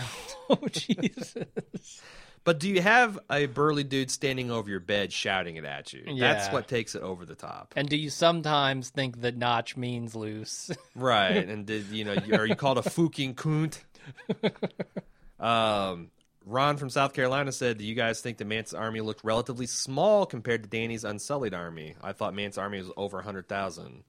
Hard to tell. We It's just saw the tip. We saw. We just saw the tip. yeah, that's all. Uh, I will say that there was a promotional poster for this episode where it was it was a shot from the wall looking down over the sea of fire and all the campfires that dotted, and it looked a lot more epic than anything we saw in this episode. Okay. Uh, I think it did a much better job at showing like you know what a hundred thousand dudes would look like. A Cowboys Texas stadium full of dudes would look like. Um, Mark M said, "Oh, this is the geography of the wall, uh, which we talked so. So I'm gonna give you some dry pie there, Mark. Uh, wash it down some Dornish wine, you'll be okay." Mike from New Jersey said, "I saw three things in episode did visually that I don't think we've seen yet. The first was the awesome 43 second single cut." although likely green screen. I don't know because that is an actual set that's filmed in a quarry. It's a, a freestanding set, that whole practice yard. So I feel like they could spin around that, you know light it light it at night and and get a, a full 360. Was surely there's probably some compositing and digital actors and stuff, but I bet a lot of that was physical. Uh, anyway, uh, when Jon knows nothing, uh, Jon knows nothing. Snow gets to the bottom of the elevator. I can't think of a time when the show did a long action cut like that. For the ultimate in single action cut, look up the six minute drug raid from True Detective, which we talked about. Second, slightly stranger thing they did differently this episode was a 42 style shaky cam zoom in, looking down the wall right before they dropped the fucking awesome pendulum of death. That is a Battlestar Galactica shot if I've ever seen one. Yeah. Oh yeah. You want zoom and shake? Watch Battlestar Galactica. Holy shit. That looked out of place on a show that seems to love the wide pan cinema style shooting. The third strange move is the fade to white closeout. I didn't like that at all. Um, all right. I mean, I think the third one, the fade to white, was a nice. I don't know. You're walking through a dark tunnel and Yeah. it's opposite of fade to black. HDR. yeah. Uh, you got a light bloom. Yep. Uh, the second thing, as far as shaky cam, uh, I detest shaky cam. I really hate like the Bourne Identity, Mission Impossible, where you can't. I mean, I like Show no action action sequences. Yes, yes. I like to see the action. You pay these guys to coordinate stunts and to fight them, then I fucking would like to see and know what the hell's going on. Yeah, it's Jackie Chan versus Matt Damon. There you go. And I'll take Jackie every day Yep. of the week and twice on Sunday. Pete says I recently rewatched The Blackwater and it was great, but largely due to the drama in King's Landing and the amazing acting all around by Tyrion and Cersei. We got the Hound cutting a few people in 2 mm-hmm. Bronn torching the bay with one well placed arrow, but the battle was nothing in comparison to this. Seeing the wildling army and the thin garrison of about 300, I would guess, penetrating and battling Castle Black was awesome. I love seeing Alliser in action versus Tormund, as well as Jon Hammer the shit out of Big Bad Boss Thenn. the battle has been one of the biggest slow burns in the show, and I think it paid off. Now, what to do about the other 99,000? Um, yeah, so his first statement, I agree 100 wholeheartedly with Where does that first statement end for you?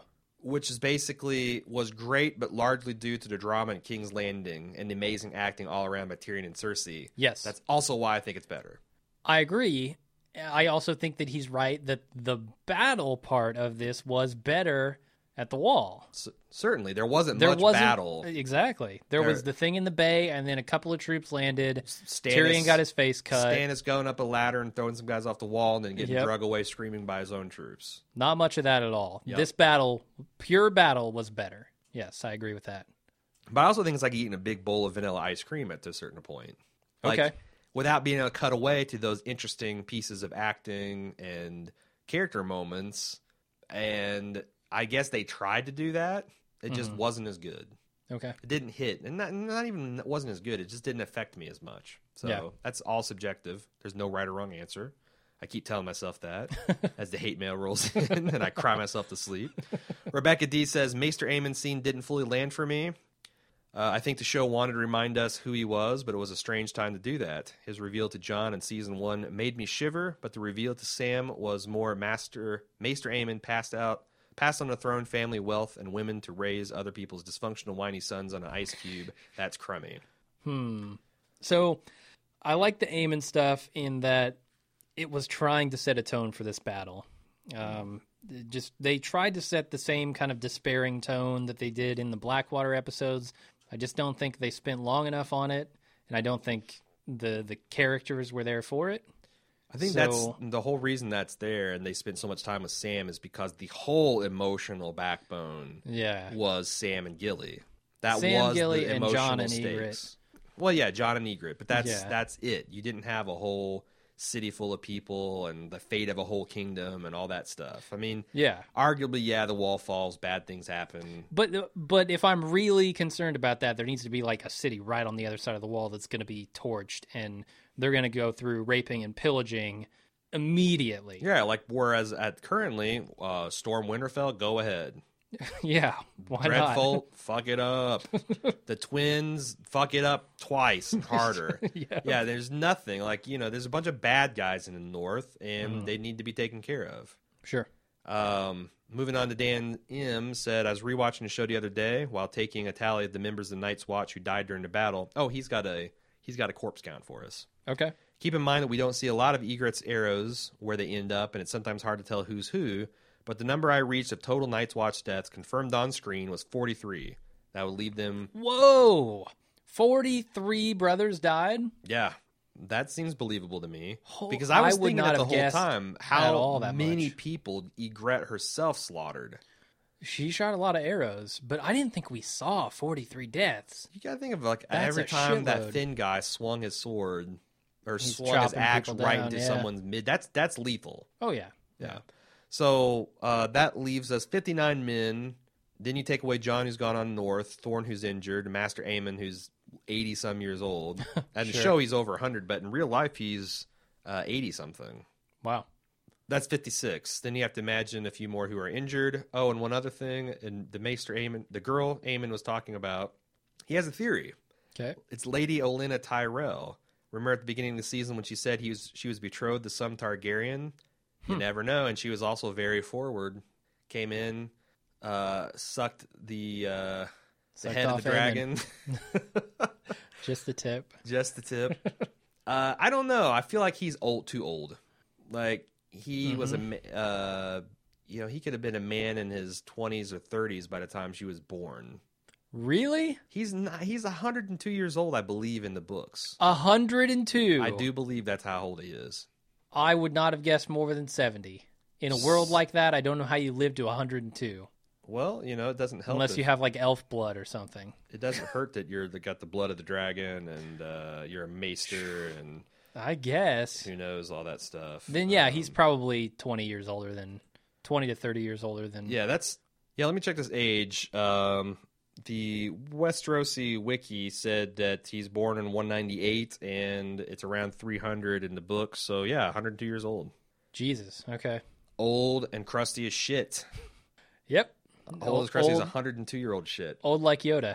But strong theory. Definitely. Uh, When would fit the 100 years old you become, look as good you not. stiff as tip yours? No, I I can't do that. Um, I don't have a good Yoda today. Laws says this episode is not without fault for sure. The episode is directed by Neil Marshall, uh, and the problem here is that maybe because the same director is back and the battle borrows so many beats from Blackwater. Think about it. In the Blackwater, the battle is preempted by bells from the city and drums from Stannis' fleet. Here it was horns doing the same thing. Not just once, though, but over and over again throughout the fight. Secondly, again, it's a night battle, which says more about trying to hide budget restraints than being an aesthetic choice. But I hope that one day we'll see a large scale battle under glorious sunlight rather than a late night for all. Uh, yeah, I don't mind the night battles. I think that feels more epic.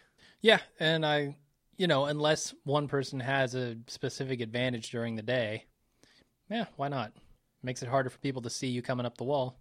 Perhaps most significantly for me is when Ygritte was shot by Ollie the Kid. It was exactly the same camera shot as when Bronn killed the guy on fire who was charging the hound in the Blackwater. In the original hmm. camera shot, it cuts to Bronn looking like a boss and giving a little nod, which is fine because he's Bronn, and it was a Bronn pose. But this 10 year old kid is not a badass warrior. In fact, he's a terrified child. Having him shoot Ygritte is fine, but then giving him the boss pose and nod just didn't work for me. Well, he got a pep talk from Sam, and then he knew that he did Jon a favor there, or at least he thought he did. Yeah, I, okay. I, I guess I'm with This you. This kid went from plugging his ears and shitting his Yeah. pants to giving the alpha male nod Sure. to Jon after killing, you know, the ginger minge. Mm-hmm. I, I don't know. I, I feel her a little bit on that. a little bit, yeah. Uh, or I guess Laws could be a guy. I don't. I don't know. Laws? I don't know. I've never heard that name. Probably Loren. I probably just call it. It's so, it, sir or madam. I'm with you. with you now. I am. Tim from Australia. I do have a hard time mm-hmm. buying that Janos Slynt could be that useless and cowardly, given that he rose to be leader of the Gold Cloaks in King's Landing. Hmm. Apparently, he wasn't a knight before his grubby promotion by Cersei or Joffrey, so you'd think he must have risen through the ranks as a soldier or guard first. Do you think it would have been better if Mance had made an appearance in this episode? It may have given a face to the wildling horde north of the wall. What? Let's take that last point. okay. Could we have seen a shot of Mance Rayder coming in looking like a badass? You know, when they the whole line of white uh, of the wildlings advance, should we have seen him looking on and passively?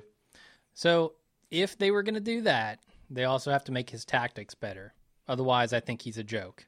Okay, we could Right? all those things. Yes, I, that's I'm, I'm what- with you. I'm with you. I'm buying so this pitch. now the the tactics I could buy. You know, some one of his generals is like, "Oh, go up there and hit this wall, try and get this gate down." Whereas he's like, "God damn it, I said not to move. Did I say nock loose right. and draw? No, or other way around." Did I say to fucking climb? So I can't blame him on it. Had they shown him, I could blame him. So I'm glad they didn't show him with the weak tactics that they displayed. right on. Uh, what do you think about his opinion of Janos Slynt? Yeah, I don't know anything about his background. He says that he probably rose through the guard. Do you know anything about that? Do you know a history of Janos? I feel like they might have even mentioned this in the show. That's one of the things that Tyrion threw in his face when he dismissed him to the wall. But this guy rose up the ranks more through taking bribes and being deceitful and Hmm. greasing people's palms than he did because he was a good commander of men. yeah, and, and they definitely portrayed that vibe. So if that's the case, I think they got him right. Right. Uh, if he's supposed to be a soldier, they got him wrong. Um, moving on to Sir Scott, the Mammoth Slayer.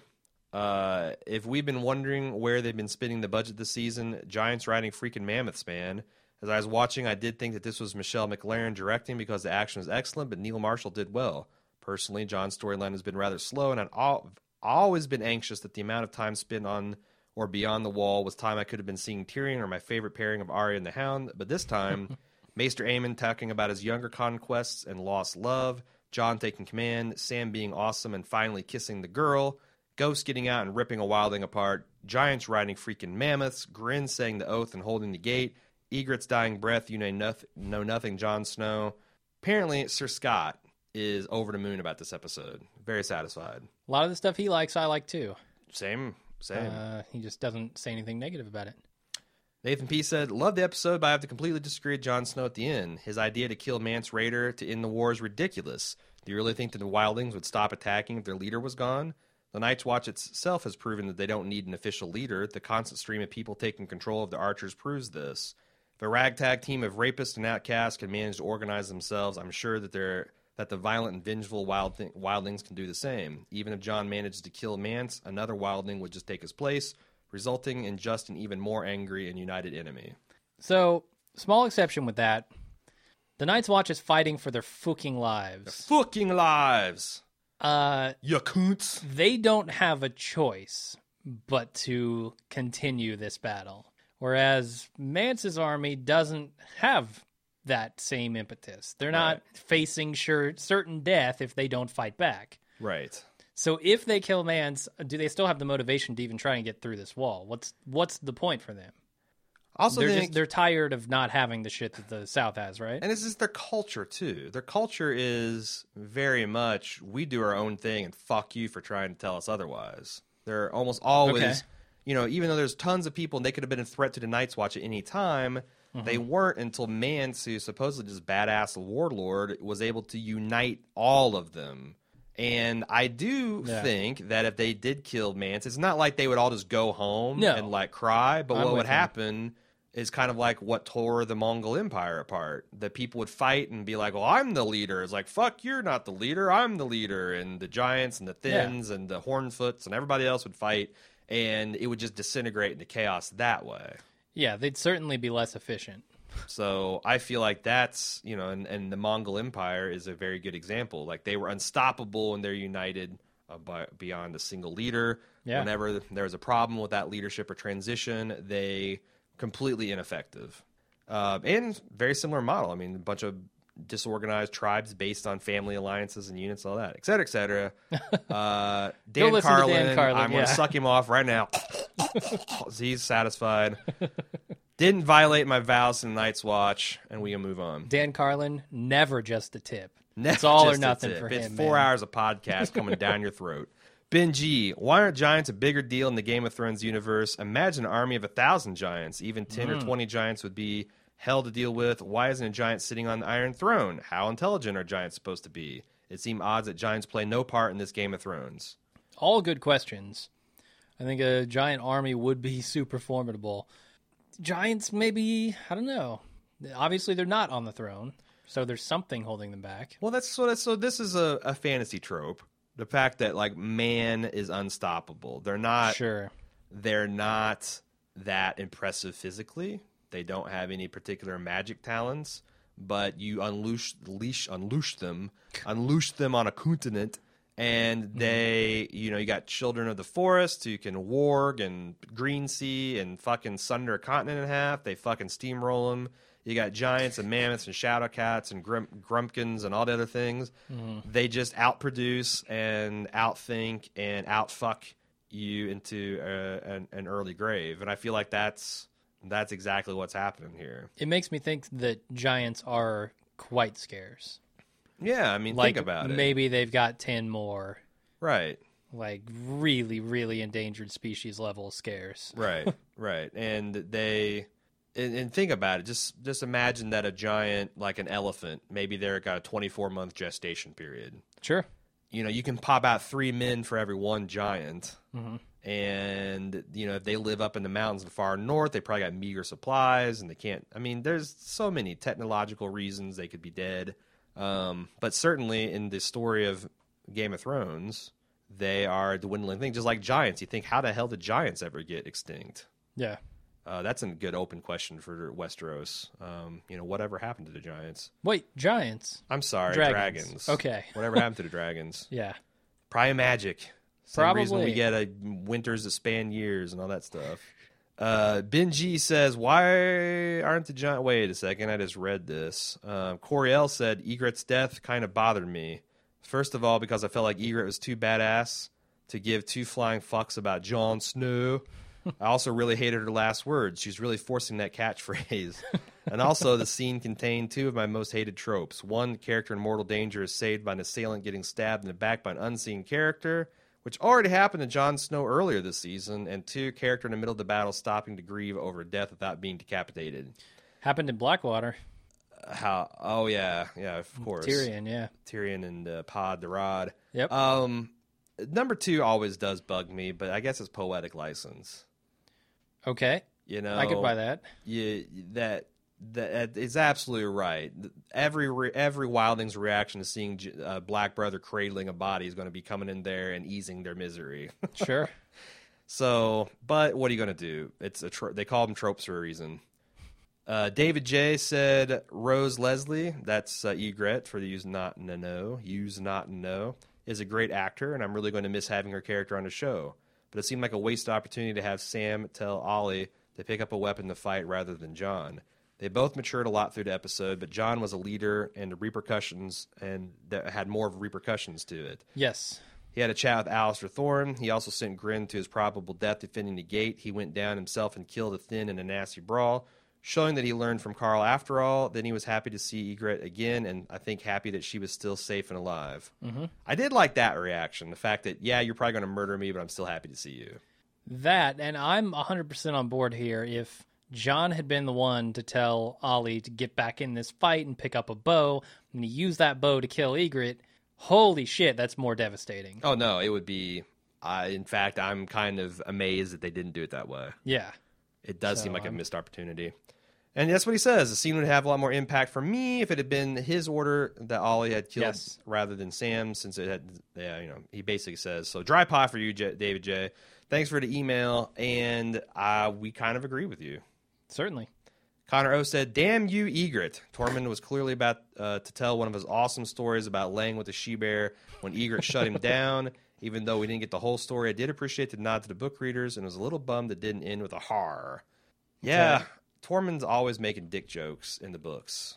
Oh, all right. I don't know that. And they've really toned that down for him in the uh, episode. So I, again, this was a little, little of a uh, nod to us readers. Dick jokes, definitely not outside the wheelhouse of HBO. I can tell you that. Or bald move. Oh, full move, yeah. Dan from Manchester. You're making a uh, Silicon Valley Silicon? Valley. Oh my God, yes. The I finale of that show. I Wow. I, see over there. Dan from Manchester says, I was rewatching the show the other day while taking a tally of. Whoa, whoa, whoa. Sorry. I must have copied this twice. Uh, let's move on to Inti A, who has some uh, combat experience. It sounds like um, even medieval combat experience. He's uh, Hmm. fought in some some reenactments Okay. involving bladed Japanese weaponry. Oh I shit. cut. I had to cut his a big email. I had to cut a lot down. But here's the th- stuff that I thought was really intriguing. As far as the tunnel gate, all good defenses have one vulnerable point, which is created on purpose. Why? Because the enemy will try to take advantage of it, so that point becomes a predictable point of entry. A predictable enemy is a dead enemy. I wouldn't have sealed up the tunnel, but instead have a major defense hidden if possible there, like that big fucking arrow gun they killed the giant with. Shoot not- that down the hall. Yeah. Not that I would expect giants to come through there, but even with common soldiers, two or four of those things near the entrance on the southern side would demolish any troops heading through the tunnel. In fact, I was severely disappointed that they didn't ha- have pole arms there. It would have been a huge advantage for something so simple. Mm-hmm. Uh, to me, this is the biggest strategic fail. It doesn't matter if Rance Mater has 10,000 or 100,000 troops. There can only so many that fit through these tunnels, and after a while, they'd have to crawl over their own dead to get close to that inner gate. And if they somehow managed to get to the other side, you would only have to blow the tunnel to cave it in. And they had explosives, right?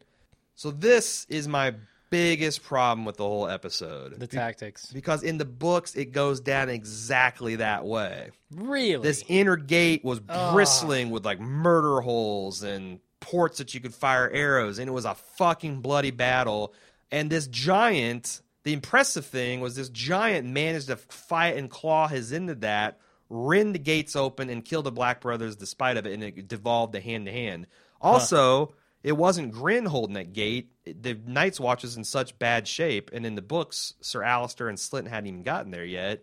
It was the uh, one-armed, crippled blacksmith that was in command, doing all this and doing the heroic last stand. So it was even more badass. yeah. And I don't feel like it would have cost any more money to do it that way. And just it might have. You got to get more on-screen giant, but but just reducing that to one giant bull rushing into four six guys with swords like he says the night's watch doesn't have fucking spears and then cutting away. stick the spears through those iron gates and see how much of a bum rush he could do against it yeah. you know i that That's sad. I wish I didn't know how the books did this because it sounds a thousand times more epic. well now you're living in my world um he also said uh the mine oh this is about the south walls being so low. I answered that for the historical purpose that Yeah. you know it's not supposed to defend against the south. It's only supposed to defend against the north. And if the night's watch are fully armed and operational again this is the defense in depth. They got the wall they got 13 castles along the wall that's supposed to have a couple hundred guys in it. They're supposed to patrol the top of the wall nightly daily. They're supposed to have cut the forest a mile back from the wall in all directions so night wildlings can't sneak up on them Yeah. one of the big things is now that the whole country treats the Night's Watch like a glorified penal colony, none of that shit's happening. They only have three castles manned. Everywhere beyond the, the castles are manned, the forest has grown up right to the wall, so you can't see wildlings approaching. It's a shit show. Hmm. They manage to patrol the wall maybe every other week. So it's a system. It's kind of like in the, in the Wire, you know. It's systemic failures of society that contribute to these rots that happen and these threats that that, that come about. Um, Anyway, I think that's it. We just got a big spoiler section to consider. Okay. So next week's the big finale. Mhm. We have a week after that, uh, which will have the season wrap up, and we'll be talking. Uh, season wrap up is kind of light spoilery in that I talk about differences from the books to the show. The danger of that is they could always take plot lines that they didn't quite directly use and reincorporate those in the future plots. You know, like I talked about the chain in the Blackwater battle, and that might can be considered a spoiler because they had a big chain defense at the wall. But you know, I think that's a pretty narrow view of the the word spoiler. That's mm-hmm. what's coming up in two weeks. Next week will probably be pretty epic. We're wrapping up. You know, I can't say what we're wrapping up. We're not wrapping up. But what we had to deal with, we've got the wall. You know, what's going to happen with Sure. Jon? What's going to happen with the wall? What's going to happen with Tyrion? Yep. Um, who else are we missing? What's what's, what's Arya and the Hound being at the Eyrie is Ar- Arya and the Hound? What's going on with that? Yeah. Um, you know what's going on with Dany? Uh, we haven't visited that side of the world since Jorah got dismissed. Yeah. Lots of stuff up in the air, lots of balls. How many of those balls are they going to punt the next season? How many are they going to resolve this season? I myself am insanely curious to find out. How about you, Jim? Yeah, absolutely. Well, we'll be there Sunday night with the instant cast for the finale, and we'll be there next Tuesday for the full cast. If you'd like to send email for any and all of that, it's Game of Thrones at baldmove.com. Uh, got our live show threads and our podcast threads on facebook.com slash baldmove. You can always get at Jim on Twitter at baldmove. Please no spoilers to Jim. We're trying to keep him unsullied. And that's it. Until next time, I'm your host, Aaron. And I'm Jim.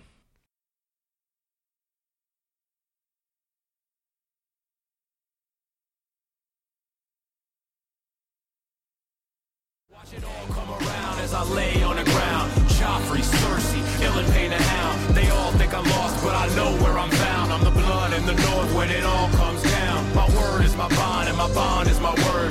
Valar Dohaeris, all men Morghulis, all men must die. Okay, we're in the spoiler section, and we've got a lot to get to, so let's dig right into it. Hef says, I think with Sir Alliser's pre-battle commi- comments to Jon and his later wounding, Sir Alliser may be back, may back Jon for the new Lord Commander and will become more of an ally to Jon than in the books, alongside Edd and Sam, since Grenn and Pip are both undeniably dead. That is some quality speculation, Hef. I don't see anything wrong with it. It wouldn't surprise me if Sir Alliser actually ends up dying and maybe his dying words throw a little bit of weight behind Jon as the Lord Commander, and they kind of dispense with the whole election plot, or maybe the election's just between Jon and Slynt, uh, who would be ha- handily defeated. I don't see them wasting a lot of time on that part of the plot. So having Sir Alliser either throw himself in and then die, or throw himself in and then live as his right hand man, I don't. That part of it's what I have a trouble buying because I just I just can't see Sir Alliser, proud man that he is, surviving and being hale and hearty and deciding to be subordinate to Jon. If anything, I could see him maybe respecting Jon in a new way and wanting him to be his right hand man. But I, I don't know. It'll be interesting to see how the show handles that. Aaron W says episode nine had some interesting moments, but the thing that struck me is Aemon's talk with Sam about loving a woman. I seem to remember some rumor and speculation that Aemon at least knew who Jon's real father was, and some have even suggested that he could be Jon's father. Could the old object of affection he's talking about possibly be Jon's real mother? No fucking way, because he's way too old. Also, that you might have gotten the uh, R plus L equals J theory conflated with some other Targaryen, because as far as I know, Aemon has no clue of Jon's true parentage. that if you subscribe to the L, R plus L equals J theory, that he is the secret Targaryen prince. Uh, I just I just don't see that. And there's as far as you know, again, Jon being the mother. If Aemon is 102, how old would Jon's mother have to be to make that a realistic pairing? Keep in mind that Aemon spent most of his life as a maester and at the wall, where he's pledged not to have any children. So I, don't. I just don't think the timeline works works out. But decent bit of speculation still. Rebecca B says in the books, Ygritte's party of wildlings heads immediately to attack Castle Black, but Jon gets back in time to warn the Night's Watch. They fight the South Side battle first and have the North Side battle. It was kind of awesome to have both battles go on at the same time in the show.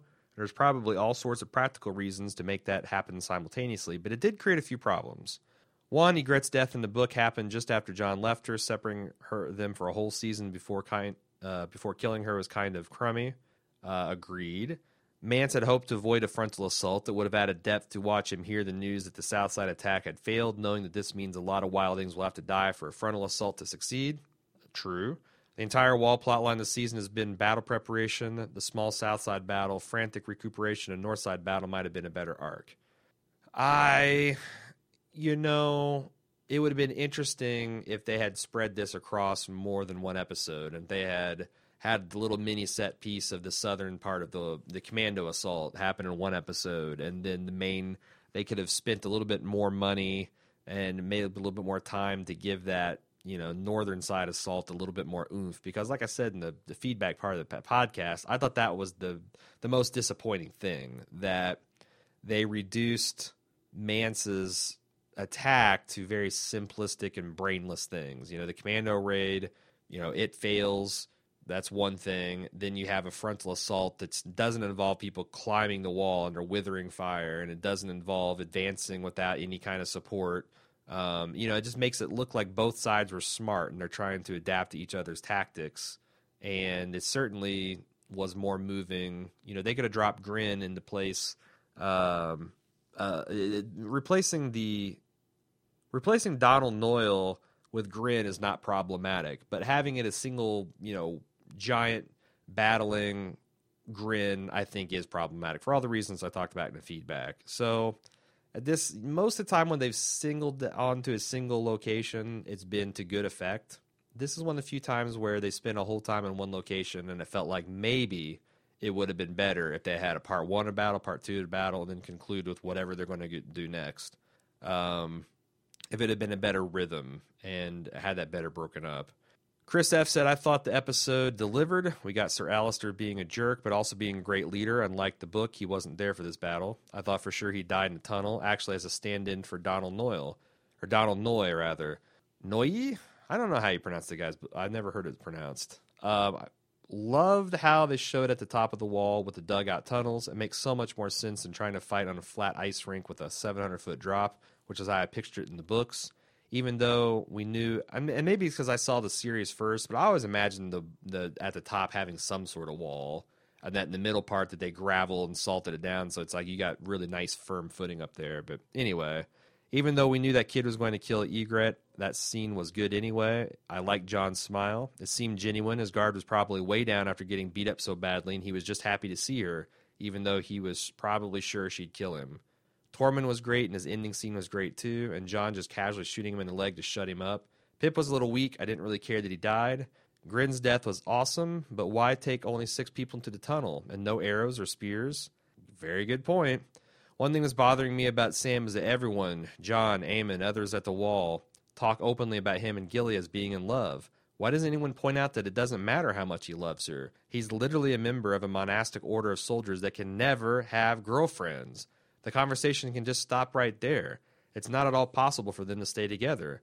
There are no women in Castle Black, but as far as anyone in the show world knows, women are never, ever, ever going to live there. Another book spoiler problem I'm having is Jon going out to talk with Mance. In the book, Jon was under duress and expecting to die. I don't get the feeling that he expects to die in the show. He seems to think he's actually going to go kill Mance. But if that's the case, then why not bring his sword and ghost? Why would anyone even let him near Mance? Good question. Again, there was speculation in the show universe that Jon's going to go up under subterfuge, thinking that he's greeting, uh, you know, victorious Jon Snow has just taken over the wall and Jon's going to stab him in the back or something. Clearly, I don't think that's going to happen. But I'm also ser- uh, seriously curious on how he's going to talk himself out of this um, and kind of realign where, where we know these things are going in the book, which is kind of a uneasy peace forged between the Night's Watch and, and the Wildlings. Max G said, One of my favorite privileges of being a book reader is speculating on what book events will be put into each episode. Like you said in episode 9 Instant Cast, there's still a ton of major shit happening in Westeros that needs to be wrapped up in one episode. I think it's shaking up to be one of the most interesting season finales that Game of Thrones has had so far, and I'd like to hear your take on what will happen. Just for shits and giggles, here's my predictions. Tyrion escapes, shown in a 15 minute teaser for season 4. Dany chains up her dragons. Uh, Stannis saves the crow's asses. Bran finds the children of the forest. My ballsiest prediction is that Brienne meets up with the Hound and Arya. She bites off the Hound's ear, which she said in an interview, and Arya escapes to go to Braavos. This gives Brienne's arc a little bit more meaning. No Lady Stoneheart or Cold Hands. I think they'll leave that for when Brienne gets captured. Okay. My I actually like I think Tyrion's escape is is granted. And in fact there's one scene where someone's pushing open a door looks to the king's chambers which I think is a POV shot of Tyrion doing just that. That was in this episode's preview or episode 10 preview. Dany chaining up her dragons you know obviously that's going to happen.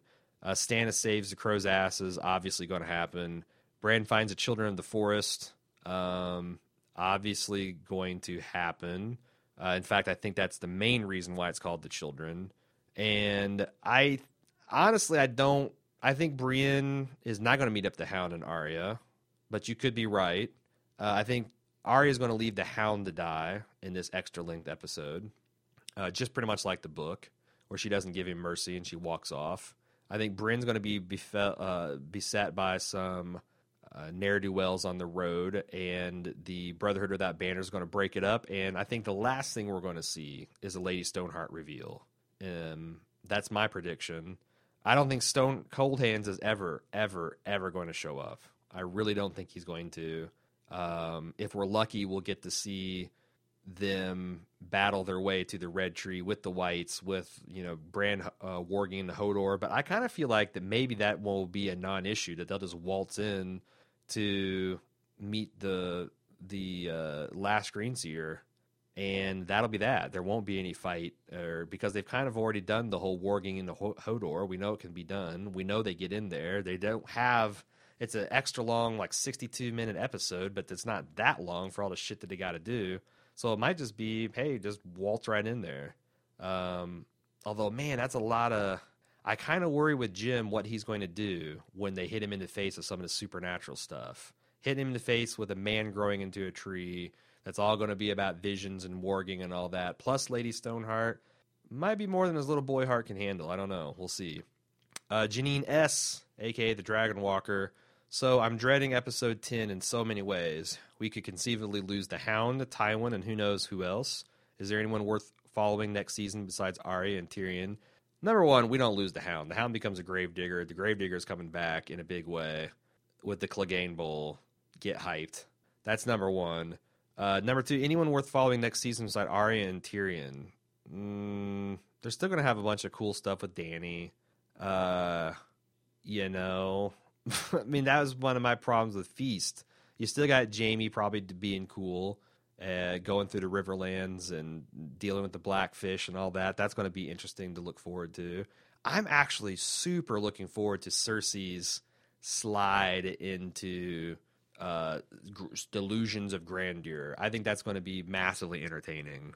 Um, and I'm really looking forward to, you know, big key moments like uh, the militant faith coming back. I'm looking forward to Qyburn's experimentation. I'm looking forward to you know how they're going to handle everything going on with the uh, Krakens, with the Greyjoys, whether they're going to do the Kingsmoot or not, how they're going to introduce Euron and uh, Victarion, whether they're going to do that at all. Uh, what's going to go on with Winterfell, with the Boltons taking in uh, the Ghost of Winterfell. There's a lot of really cool stuff. Jon uh, Snow dealing with all the aftermath of what's going to happen here and him being Lord Commander a lot of stuff to root for if you really think about it. Uh, she goes on to mention, I'm beginning to suffer from death fatigue, and I'm a good book reader. The deaths of Pip and, Pip and Grenn were especially hard as I thought that they were two of the few characters at the wall we'd really gotten to know and care about. Now, save for Edd, why bother? Sure, Jon and Sam and Maester Aemon are interesting, but they can't carry uh, more than a fairly short scene. Uh, I'm looking forward to potential Stannis uh, inter uh, and Thor. Who are you talking about? Uh, Tormund, maybe, and Tormund interacting. If that happens, otherwise, where do we go next? Um, like I said, I think I laid out some pretty compelling plot lines for next season, and we'll have to see whether the show delivers. I have faith that they will. It is going to be a big reset of people's expectations. You know, if you've been thinking that Tyrion's going to take over the Iron Throne, or that you know, a Stark is going to sit on that Iron Throne, or that the White Walker is going to show up and crystallize everybody's ambitions, or that Dany's going to get her stuff together and sail for Westeros. If you're looking forward to any of that stuff happening, you're going to be disappointed. But there is a lot of other compelling stuff and new hopes appearing. Uh, the Sand Snakes, for example, which I'm about to talk about, and what all the intrigue with are we going to meet Doran Mar- Martell and you know what is their plan to avenge Prince Oberyn and how are they going to introduce all their daughters and that whole family and how much you know we're going to see what happens to Myrcella and what's been going on there with Arys Oakheart and all that.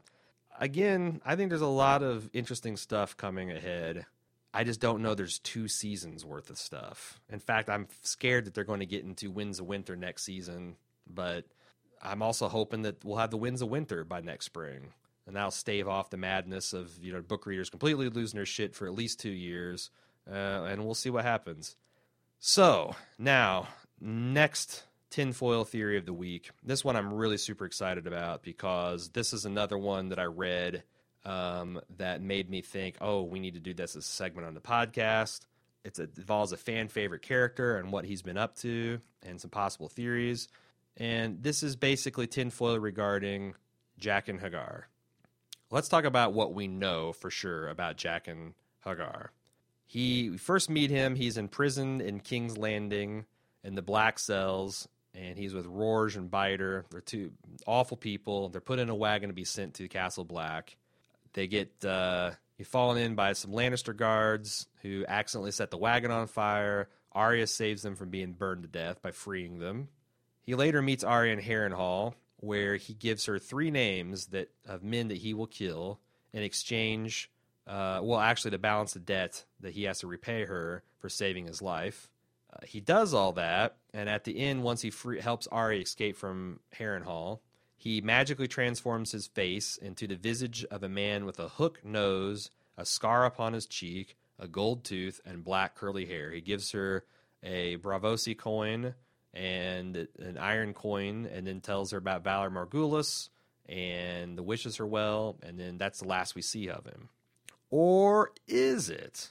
And the Feast for Crows prologue, we're introduced to a boy uh, named by the name of Pate, which is a reference to a folk story about Pate the pig. Uh, and he's actually named after that character, and he hates that fact. He doesn't like anyone to remind him of it. But the boy's name's Pate, and he's a novice at Old Town. He's uh, a novice, which means he's studying to be a maester. He's been there for several years, and he has yet to forge even one link. So he's kind of dim-witted, and he is lusting after a girl that cost a gold dragon to lay with. And to get that money, he's met up with this alchemist who says he can transform iron things into gold, but they have to be particular iron things. He instructs him to steal one of the Archmaester's key. It's an iron key that supposedly will open any door in the Citadel, which is where the Maesters all stay. He meets with them later in the prologue, and he exchanges the key for a gold dragon. He has to see the alchemist's face. The alchemist is described as having a hook nose, a scar upon his cheek, a gold tooth, and black curly hair. This is an identical description to how we last saw Jaqen H'ghar look. As soon as he makes the exchange, Pate starts feeling faint, he starts feeling dizzy, and he passes out.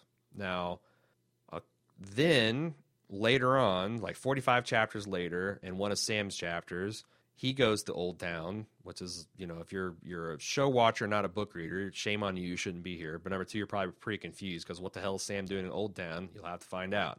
But Sam's in Old Town un, uh, under instruction of the Jon Snow because we need to replace it, uh, Maester. Ma- Maester Aemon was getting pretty old. I actually fucked up and mentioned that he died in the cast proper. I had to go back and edit it out. But anyway, uh, he's there to study. He's talking to some of his peers, and he's talking this mess about how Master Aemon sent him there, talking about dragons and talking about how he, how he feels Dany is part of this prophecy that uh, Rhaegar had, and they need to find out about dragons and then go counsel her and teach her and and uh, train her in these ways. And she finds this person uh, whose name is Alleras, and he calls himself the Sphinx, and he's part of a, a group of uh, Citadel acolytes who align. There's two kind of factions of of maesters. The ones that seem to want to deny there's magic and stamp out magic in the world and sp- promote reason over faith and magic. And then there's these kind of secretive group of maesters uh, that all align with this guy named Marwyn, who's known as the Mage, who still uh, studies these things, who studies magic and mystery, and who tries to light the dragon glass candles, and who are you know studying about dragons and ghosts and all the things that go bump in the night. So Alleras said, uh, "You're wasting time with these other guys. You need to meet with this guy." So he takes him to meet Marwyn the Mage. Uh, Marwyn has been mentioned by several unsavory characters at this point. In Essos, uh, Miri Mazdur, she's the Magi. She's the witch that used blood magic to quote unquote cure Khal Drogo, and largely people think was responsible for some part of you know Drogo being brought back as a brainless vegetable for Dana- Dany's uh, stillbirth who turned into some kind of twisted monster uh, responsible for the birth of the dragon eggs or the hatching of the dragon eggs. She mentions that she learned about human anatomy from a maester named Marwyn. So there's one unsavory connection. Uh, Qyburn mentions to Jaime Lannister that he believes in the possibility of the ghost, and he mentions that none of the maesters wanted to listen to him except for Marwyn. And uh, he's the only one that gave any thought to the matter. So Qyburn is a admirer of this Marwyn. So these things might be somewhat bothersome to him. But the whole time Sam's telling him in this story about what Maester Aemon wanted him to do and about the dragons, Marwyn decides that he needs to do this. He needs to leave the Citadel. He needs to sail over to Slaver's Bay, and he needs to reach Daenerys and talk to her before any of the other gray sheep, which is he calls the other maesters, they get a bright idea to go over there and cause trouble. Because Marwyn, one of the other things he intimates is that the maesters are responsible for the death of the dragons in the first place through some unknown process. I say all this for two things. One, Pate, the pig boy, is sitting in the corner and listening this to this entire conversation. And in fact, once Marwyn leaves, he escorts Sam to his quarters and says, "Hi, I'm Pig. I'm I'm Pate, like in like the pig." Th- number one, no one, to my knowledge, has survived. No POV character from a prologue has ever survived. So I don't think Pate fainted. I think Pate died. More to the point, I think Pate was poisoned by the alchemist who is Jaqen H'ghar. And I think Jaqen H'ghar stole this kid's face and is now parading around as Pate. My question is why? What is Jaqen H'ghar doing in Westeros? Why did he come to the uh, King's Landing? Why did he let himself be in prison? And I say let himself be in prison because there's no way a faceless man assassin would have gotten into a bar fight or murdered someone or did whatever and got caught and then made his way, found himself rotting in black cells without unable to escape. No fucking way. Does it have something to do with Arya? There's a lot of speculation. Uh, you know, if we want to go another level of tinfoil deep, that Syrio Forel was actually Jaqen H'ghar, and that he was sent by the Faceless Men by to to recruit Arya basically and send her on a path that would lead them uh, lead her over to Braavos to take up and learn the Faceless Men's ways to some weird end. So he began her training. He protected her. Uh, he escaped somehow from the clutches of Meryn fucking Trant, which wouldn't be too tough, and Meryn Trant would just not say anything about it to save face. Hit, then found himself to be captured um, or put into black cells, arranged to be put into the same uh, transport going to the wall as Arya did. Um, put himself in position where she could rescue him. Helped her through Harrenhal, gave her the coin that's going to eventually lead her across the narrow sea into Braavos and now he's over in Old Town doing God knows what. Um, he is aligned with this Marwyn character, which is a pro Dany, pro Dragon uh, force. Uh, another piece of tinfoil. Uh, there's the character that actually Sam introduces himself to and tells the story about the dragons. And he's like, whoa, whoa, whoa, you need to stop talking about dragons and visions and prophecies and Dany's. And you need to come see this Marwyn guy. This Alleras guy, his physical description matches a masculine version of one of the sand snakes, one of Oberyn's daughters, Sarella. Uh, she's an excellent archer, so is this guy. He's brilliant, and he's already forged three chains. Um, this is very similar to like Oberyn. He, she's kind of described as similar to Oberyn's daughter. And the kicker, Alleras, is Sarella spelled backwards. The Martells have a vested uh, uh, interest in supporting Dany because they had the secret marriage pact alliance that was going to marry off uh, uh, one of uh, the Prince Doran's daughter to uh, Viserys. Viserys got himself killed, so then Doran's trying to pull the switcheroo and send Quentyn over to marry Dany, which we know had disastrous consequences. But Sarella doesn't know that at the time of the story. So could she be sitting there to learn her links and, and maybe go over to help Dany with these dragons? What is the end game here? Where are the faceless men fit in? And are, are they over there to kill somebody? I mean, that's usually what the faceless men do, right?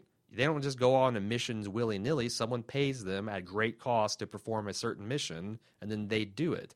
What mission could possibly explain Jaqen H'ghar being over there for years, winding this very circuitous plot through Westeros, intersecting with Arya's lives, now intersecting with Sam, who's on a mission from another Stark, partial Targaryen. There's some thread here, but I just can't figure it out. I would love to know from you people if you've got some insight into this uh, piece of tinfoil, how you think that um, you know is Syrio or was Syrio Jaqen?